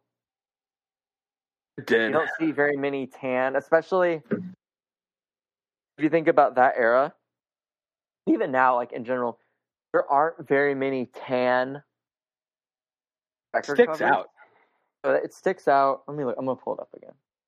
Um, So you want to pull up the rubric? No, yeah, it's up. It's up and ready.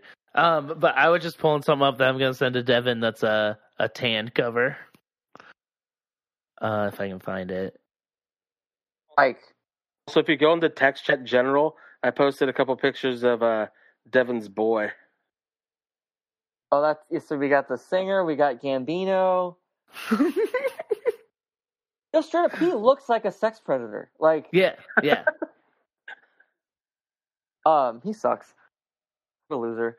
Um, and I, I like really like kind of, or a lot. Like I, like, I like a lot of covers that are kind of like old and like simple. This cover, you know, the the logo's right in the middle, centered. Then also it's like kind of looks like an old book, and it's called "The Fiction We Live." Like, Yeah. it, it fits the aesthetic really well. I don't know what the whole X on the two is. Oh, Or- so actually, what what I like about that is that they that was like the the X thing was always like their logo. They branded really well, and so like because they would have like the X and like FATA, and that was like on a bunch of their shirts because I had them. Um, And so I always felt like when you had like a cool brand, like um, Thursday had the fucking dove. Every time I die had the old English eye, like stuff like that. Like when you're trying to get into especially nowadays, like having that branding, like like for social media and for kind of But most bands have horrible branding. it's very Yeah. fucking true. that. Um, but yeah, let's get uh let's get to rating this. Uh, Mosh worthy. Can can you pit to it? Do you Uh, want to pit to it? But give You it two out of five. A two? You say you want to know what you gave it last time? One Point five. that makes sense. Um, I'm no, just- sticking. I'm sticking with point five. I'm gonna stick with two just because uh, upon listening again, the after their payback is just like that's Just- the one. Two off of one song, dog. Yeah, gi- that- I'm- yeah, All right. honestly, I'm giving uh I'll, I'll, I'll round it up two out of five. Okay. All right. All right. Sick. really from after their payback. That's just an ass beater. It's a. It's good. It's good. like it's three not- minutes of me like fucking putting myself into cardiac arrest, a two step, and a fucking pit. So I was gonna say like most of the other mosh parts on the record aren't. They're like more so like head bobby mosh, but it's like if you're actually trying to like mosh for real, it's more so. I, I mean, I could, it's a breakdown. I could technically mosh to it, or like this is technically like Just any It's kid in a New Found Glory show. yeah, like it's a that's, two-step that's a rhythm. Brady move. this is technically a breakdown. Brady, Brady is all about like a technically a breakdown and like especially like a non metalcore song. Oh, he loved it. that, like that song by the band The Sleeping that was on Guitar Hero. I know. oh yeah. Yep. Uh, repeatability. How how many times do you want to listen to it after this? I, I'm sticking with my old score, which was zero. Is mine also zero? Yeah, Uh, zero, zero for Dev. Here, here's the thing. You don't need to with with with the with the uh, adoption of streaming and playlists. True. There's zero reason to listen to this record all the way through ever again. Yeah, Yeah. I, I'm definitely not going to, especially this, this is the second time we recorded this one. Fuck that. Fuck that. I, if I never, if I never have to hear the fucking track five again, I'll like it's be so happy. But I will be texting you and breaking in two over you a lot. That's fine. I understand that. Um, does it does it hold up? Uh, lyrically, musically. No, Lyrically, answer is just- absolutely. Honestly, overall, no. I loved this record too. I loved this band. Like when I ruined this record for Esai because of this show. That's true. I used to hold this record in regard to the point like Gabe was like, "He used to love that record," and I'm like, "Fuck this record." It's. I feel like in the Alone chat years ago, we were talking about this record, and you're like, "Oh, it's really great," and I was like, "I don't know about that." Yeah, I, I, it's probably come up multiple times, and yeah, now that I listen to it, I'm fucking 34 years old. I'm like, this is absolute ass. Uh, so yeah, I'm giving it a zero. Yeah, let's go zero. You pick zero? Oh yeah, sorry. no worries. I just want to make sure all these scores are accurate. Um, aesthetic. Does it fit with the band and the sound? Yeah. I think gave it a four last Uh, time. I'm sticking I- with that. Uh, what was it? What did I give? Like three five. You I'll gave do- it I a was four. gonna- I'm gonna do three five. Okay. I'll go back to the four. Okay. Um, influence. Can you hear this band on other other bands? Uh, No. or just did it influence? It influenced a lot of kids. Is what I'm. Uh, what influence is a little broad. I don't think I don't think this record did at all. I mean, it it got Esai. It got Did it- Esai. It didn't influence necessarily people musically, but I Okay. think they were a gateway band where like they that's that's what I meant. That's what I Oh, was yeah. trying to say. then- they, Yeah, they influenced people to go find other music that was better, yeah. but the same style. Like they got people into this style. I think that. So we talked about it earlier. I think if you were a you know any sort of core related band that had merch at Hot Topic, Yep. You were a gateway band for people. I think that um I think especially like living in Alaska, you know, um if you were in, into any sort of like hardcore metalcore anything like that, you would almost if you saw that shirt at Hot Topic, you bought it Yeah. and you would almost like even if you didn't love the band you would still buy the shirt and get into it and like listen to those records i feel like a little bit more at least people that i knew did Yeah. Yeah. to where i think that especially like a lot of the people i saw so like I'm trying to think of the way to word this properly so when i was 17 and i worked at hot topic i had a new bleeding through shirt in, buying it. New Fata shirt, buying it. New Underoath or Norma Jean shirt, buying them. By the time I was 18, I was overdoing. I wouldn't do that anymore. I would. I was buying shirts from either bands like web stores or going Yeah. to like, going to merch now. yeah, well, like and merch- the ones the ones at Hot Topic were usually their worst designs. Yeah. No, straight up. And so that changed, but then I would see the next cr- like crop of kids who were like a couple years younger than me. Those are the kids that were buying those shirts, checking out those bands. So I de- like, but then like a couple years later, they're they've moved on also past that. So I do think that that was in a lot of ways like a, like they were a gateway band. Like circling back to the question, they were one hundred percent influential in that regard. Yes. I don't think I just don't think that they influenced anyone sonically. I don't think so Fucking yeah, either. not. uh, yeah, I gave it a 2.5 last time. I'm going to stick with that. Uh, that's a good score. The two point five, like right in the middle, just because, like, yeah, just being that gateway band for dumbass kids that like saw the X shirt and you're like, yeah, I gotta get this. Yeah. I think the first record probably influenced more bands to do the singy, singy, screamy stuff. Yeah. They they did it more so in a way where it wasn't like chorus, They had like dedicated chorus verse stuff. yeah, like I mean, they had. It wasn't like oh, there's, there's one singing part on the song. There was multiple back and forth. hmm But their first record was much more linear. Yeah. Structure wise, to where it's like, oh, you can have singing throughout the song as well as screaming, but it doesn't necessarily need to be like radio friendly either. Yeah, yeah. It wasn't like So a what's your- static lullaby. Oh. So what's your what's your score? We're- We're gonna bring it. We're gonna bring it to that. Is this like an On that overall? Is this the overall? No, no, no, score? no, no, no. For for the Influence? influence, Probably same as like two point five. two point five. Sick. So let's let's um Moshworthy average of one point five. Um, Jesus, this sucks. Um, repeatability average of zero. Hold up uh, average of zero. Aesthetic the average is uh, three point eight three three. The influence uh, is an average of two point five. So the final score is seven point eight three three. So for reference, tell Devin what the "Bury Your Dead" cover your tracks. Oh, yeah. score was Uh, eighteen point two five. big difference in that one. And then the Warriors was fifteen point seven five. Record still does hold up. So here's that's here's the before. like here's the thing. If you really want to boil it down, I wouldn't consider either of those just like true blue hardcore records, But they're more hardcore.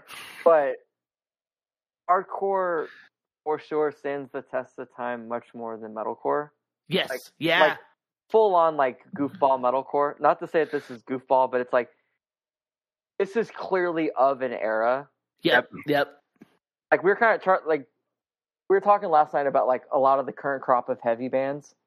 And I was just like, I don't, I don't care about ninety nine percent of it, hmm and it's just I was like, I'm not the demographic for it. I just Mhm. don't care. But I'm like, I get if someone's like 18 or 20, why they would think this kicks so much ass. hmm And I'm like, it's the same way where I've shown people, younger younger friends of mine, bands that were a big deal to me when I was like their age that were heavy, and they're just like, this does nothing for me. Like I get why you like it, Yeah. but this like that new that Foreign Hands record that came out, hmm yeah, that is straight up metalcore worship for 2001 2002. that one rocks. I was talking with Hunter about it, and he was like, "It's cool. I don't. It doesn't do anything for me. Like I, I don't like. I get it, but I don't get it. You know." hmm And he's like, "I get why you like it. Like it sounds like I'm like, yo, it straight up sounds like Poison the Well meets like Seven Angels, Seven Plagues. It's awesome." Yeah. And he's just like, "Yeah, it's before my time." So I kind of think that looking at like the Warriors and like Bury Your Dead, like those have much more. The legs on those records are much more like classical in that sense. Yeah. Yeah. Yeah. It's like it's hardcore. it's yeah yeah it's like like bare bones hardcore i don't Yeah. know how else to put it like like hatebreed like early hatebreed and like that's that's kind of what it's like yeah, you could whereas like still show somebody like the like the Hatebreed stuff and like now like maybe a little dated, but it's like it still can fit like the aesthetic of everything else. Whereas you show somebody like this record, it's like, fuck, were they doing? this is specifically of an era Yep. of a time, and it's kind of like talking about like does it hold up? Like all those metrics we were talking about. If you're from that era and you're nostalgic for it, hmm it probably does. yeah But if you're not pining for that era, and like, why would it? It's such like a niche thing, Hmm. and uh, like, it's the same thing with like. I feel like deathcore is about to be the next big revival It already is. Like with I'm like, already seeing it. and shit. and like um i'm just kind of like yo i get it like all of the people that like aren't necessarily young anymore but like aren't old yet hmm that was a lot of their entry points where they're probably like yo this is badass just how like a few years ago when like Vatican and like blistered and like old wounds and stuff when they were like ramping up the metalcore revival Mm-hmm. I was like, this is so badass. Like, this rocks. This sounds like all the shit that I got into when I was 17. Same here. Well, Yeah. And then there was like like See You Space Cowboy, who was like taking influence from like everything. Like I'm taking influence like- from the. Uh, Fear Before the March of Flames and like They're Drop Dead Gorgeous. I'm getting like taking influence from the shit that I thought sucked then. Yeah, yeah, yeah. But like there were there was there were crowds for that kind of music though. Like Oh no, Derek Younger. Yeah, that's why like Charlie and I talk about this quite a bit because we're just kind of like he started going to shows when he was pretty young. yeah. So even though like he's a few years younger than me, like he still gets all of it, and I feel like was around for quite a bit of it. To where him and I are always like, it's really interesting if you stick around long enough. Really notice how things go in cycles. Mm-hmm. kind of how like the things that the things that you like that your older friends if you had older friends made fun of you about you were like stoked on and you see the next wave where it was the shit that you thought sucked but now you're seeing it being influenced on like younger bands and kind of just how that's probably why like I just love hardcore so much Mm-hmm. is I'm kind of like it holds up and at the same time like we were talking like you can see through a lot of the stuff everything that everything that was the predecessor for like the thing before it wasn't ever corny per se Mm-hmm. whereas with like a lot of the more metalcore stuff it's kind of like the Gimmicky. origin the, the first and second generation were cool Yeah. and then everything that that came from that was pretty lame and it just Mhm. kept getting more and more lame I love then you- Visions, but it's like I feel they helped pioneer in a lot of the corniness. Yeah. Yeah, that was it- also hitting on a different level. So like now, when they come, like when they did their comeback and everything, and people like them again, because people used to fucking hate them, um, which I always thought was really funny. But it's like that corniness is gone. Like their new stuff is like really fucking heavy, and like they put out that EP that was like super heavy and dark. Yeah. It's like oh, they got rid of like all the like pictures of them holding like a heart. You know, yeah that's what i'm saying i think that like it's just like i get why a lot of younger people that weren't around for a lot of this stuff or maybe they hold it and like hold it through like nostalgia Mm-hmm. or into a lot of like this new crop of stuff. But as someone who is around for a lot of it, and like same with y'all, it's kind of like it's fine. Like not for me. And Yeah. you do you. Like have fun. Like that's awesome. Like, but this record is far too niche.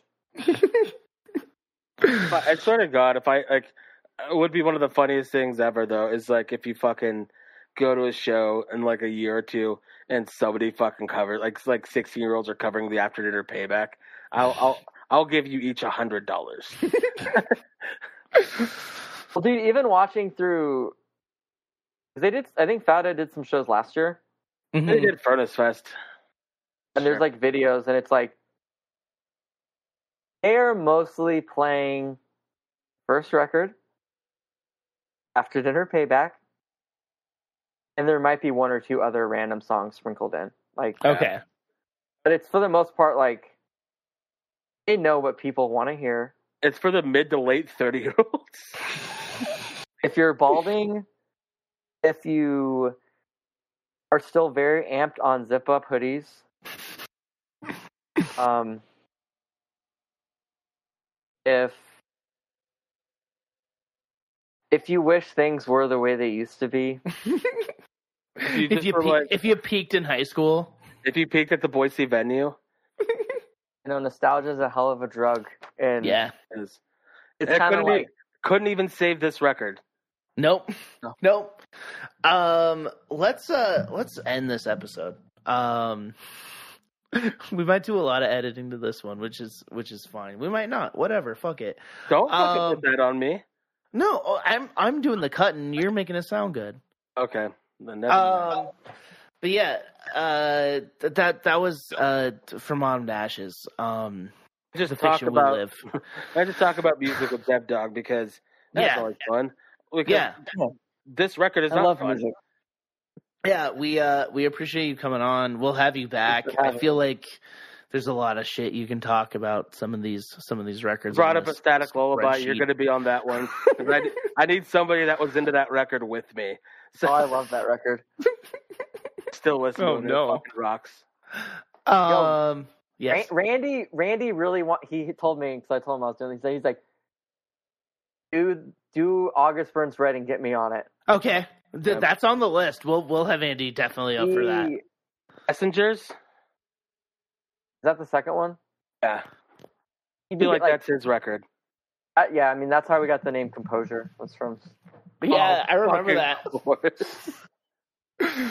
um, dude. Whenever last thing about August Burns Red, when Jake took our promo photos for the new Rejection Pact stuff, him and I were talking, and I was like, "Yeah, uh, Thrill Seeker had a different vocalist than like everything else after," Hmm. and he was like, "No, they didn't." And I'm like, "No, man, they had a different dude. Like the dude before him didn't look like a balding dad. Like it was just like a guy." And Yeah. then I bet him five bucks, and then he like looks it up, and he's like, "You're right," and like fucking Venmo me right there, and I was like, "No, man," I was like, "Thrill Seeker is the only August Burns record, August Burns Red record that I really like actively cared about." I'm like, Barbarian. Endorphins? That song rocks. What's is? I'm gonna look this up right now since I've um. What's the song? It's got the sickest like metalcore two step on it with the double bass. Um. They have so many records. Holy shit! I mean, they never stopped. I don't No. think. Oh, they all sound the same too. That's another Yeah, band Bar- that, okay, it is barbarian when it's like like one of those type riffs. Yeah. But um, at yeah, the get 'em gates, on there. fucking riffing. the fucking is it like what'd they call it? Um where is At I think At the Gates from? Somewhere in Europe, right? Like the like the Gothenburg thing. Yeah, the Gothen Gothenburg riffs. Uh, when you'd read Revolver about the new wave of American metal, and they talk about Gothenburg riffs, they're talking about like Shadows Fall and like Killswitch. Get your boy Span get your boy Span talking about At the Gates. He loves them. That's so- so weird. Um, yeah, we're we don't we got some guests lined up. We got some uh in the works, but we wanted you're gonna You be on probably more than everyone. If you want a cool guest, get Chris that did your guys' logo, you know? Yeah, yeah, He loves Haste the Day a lot. yep. We- yep. We talked about it. That was like Okay.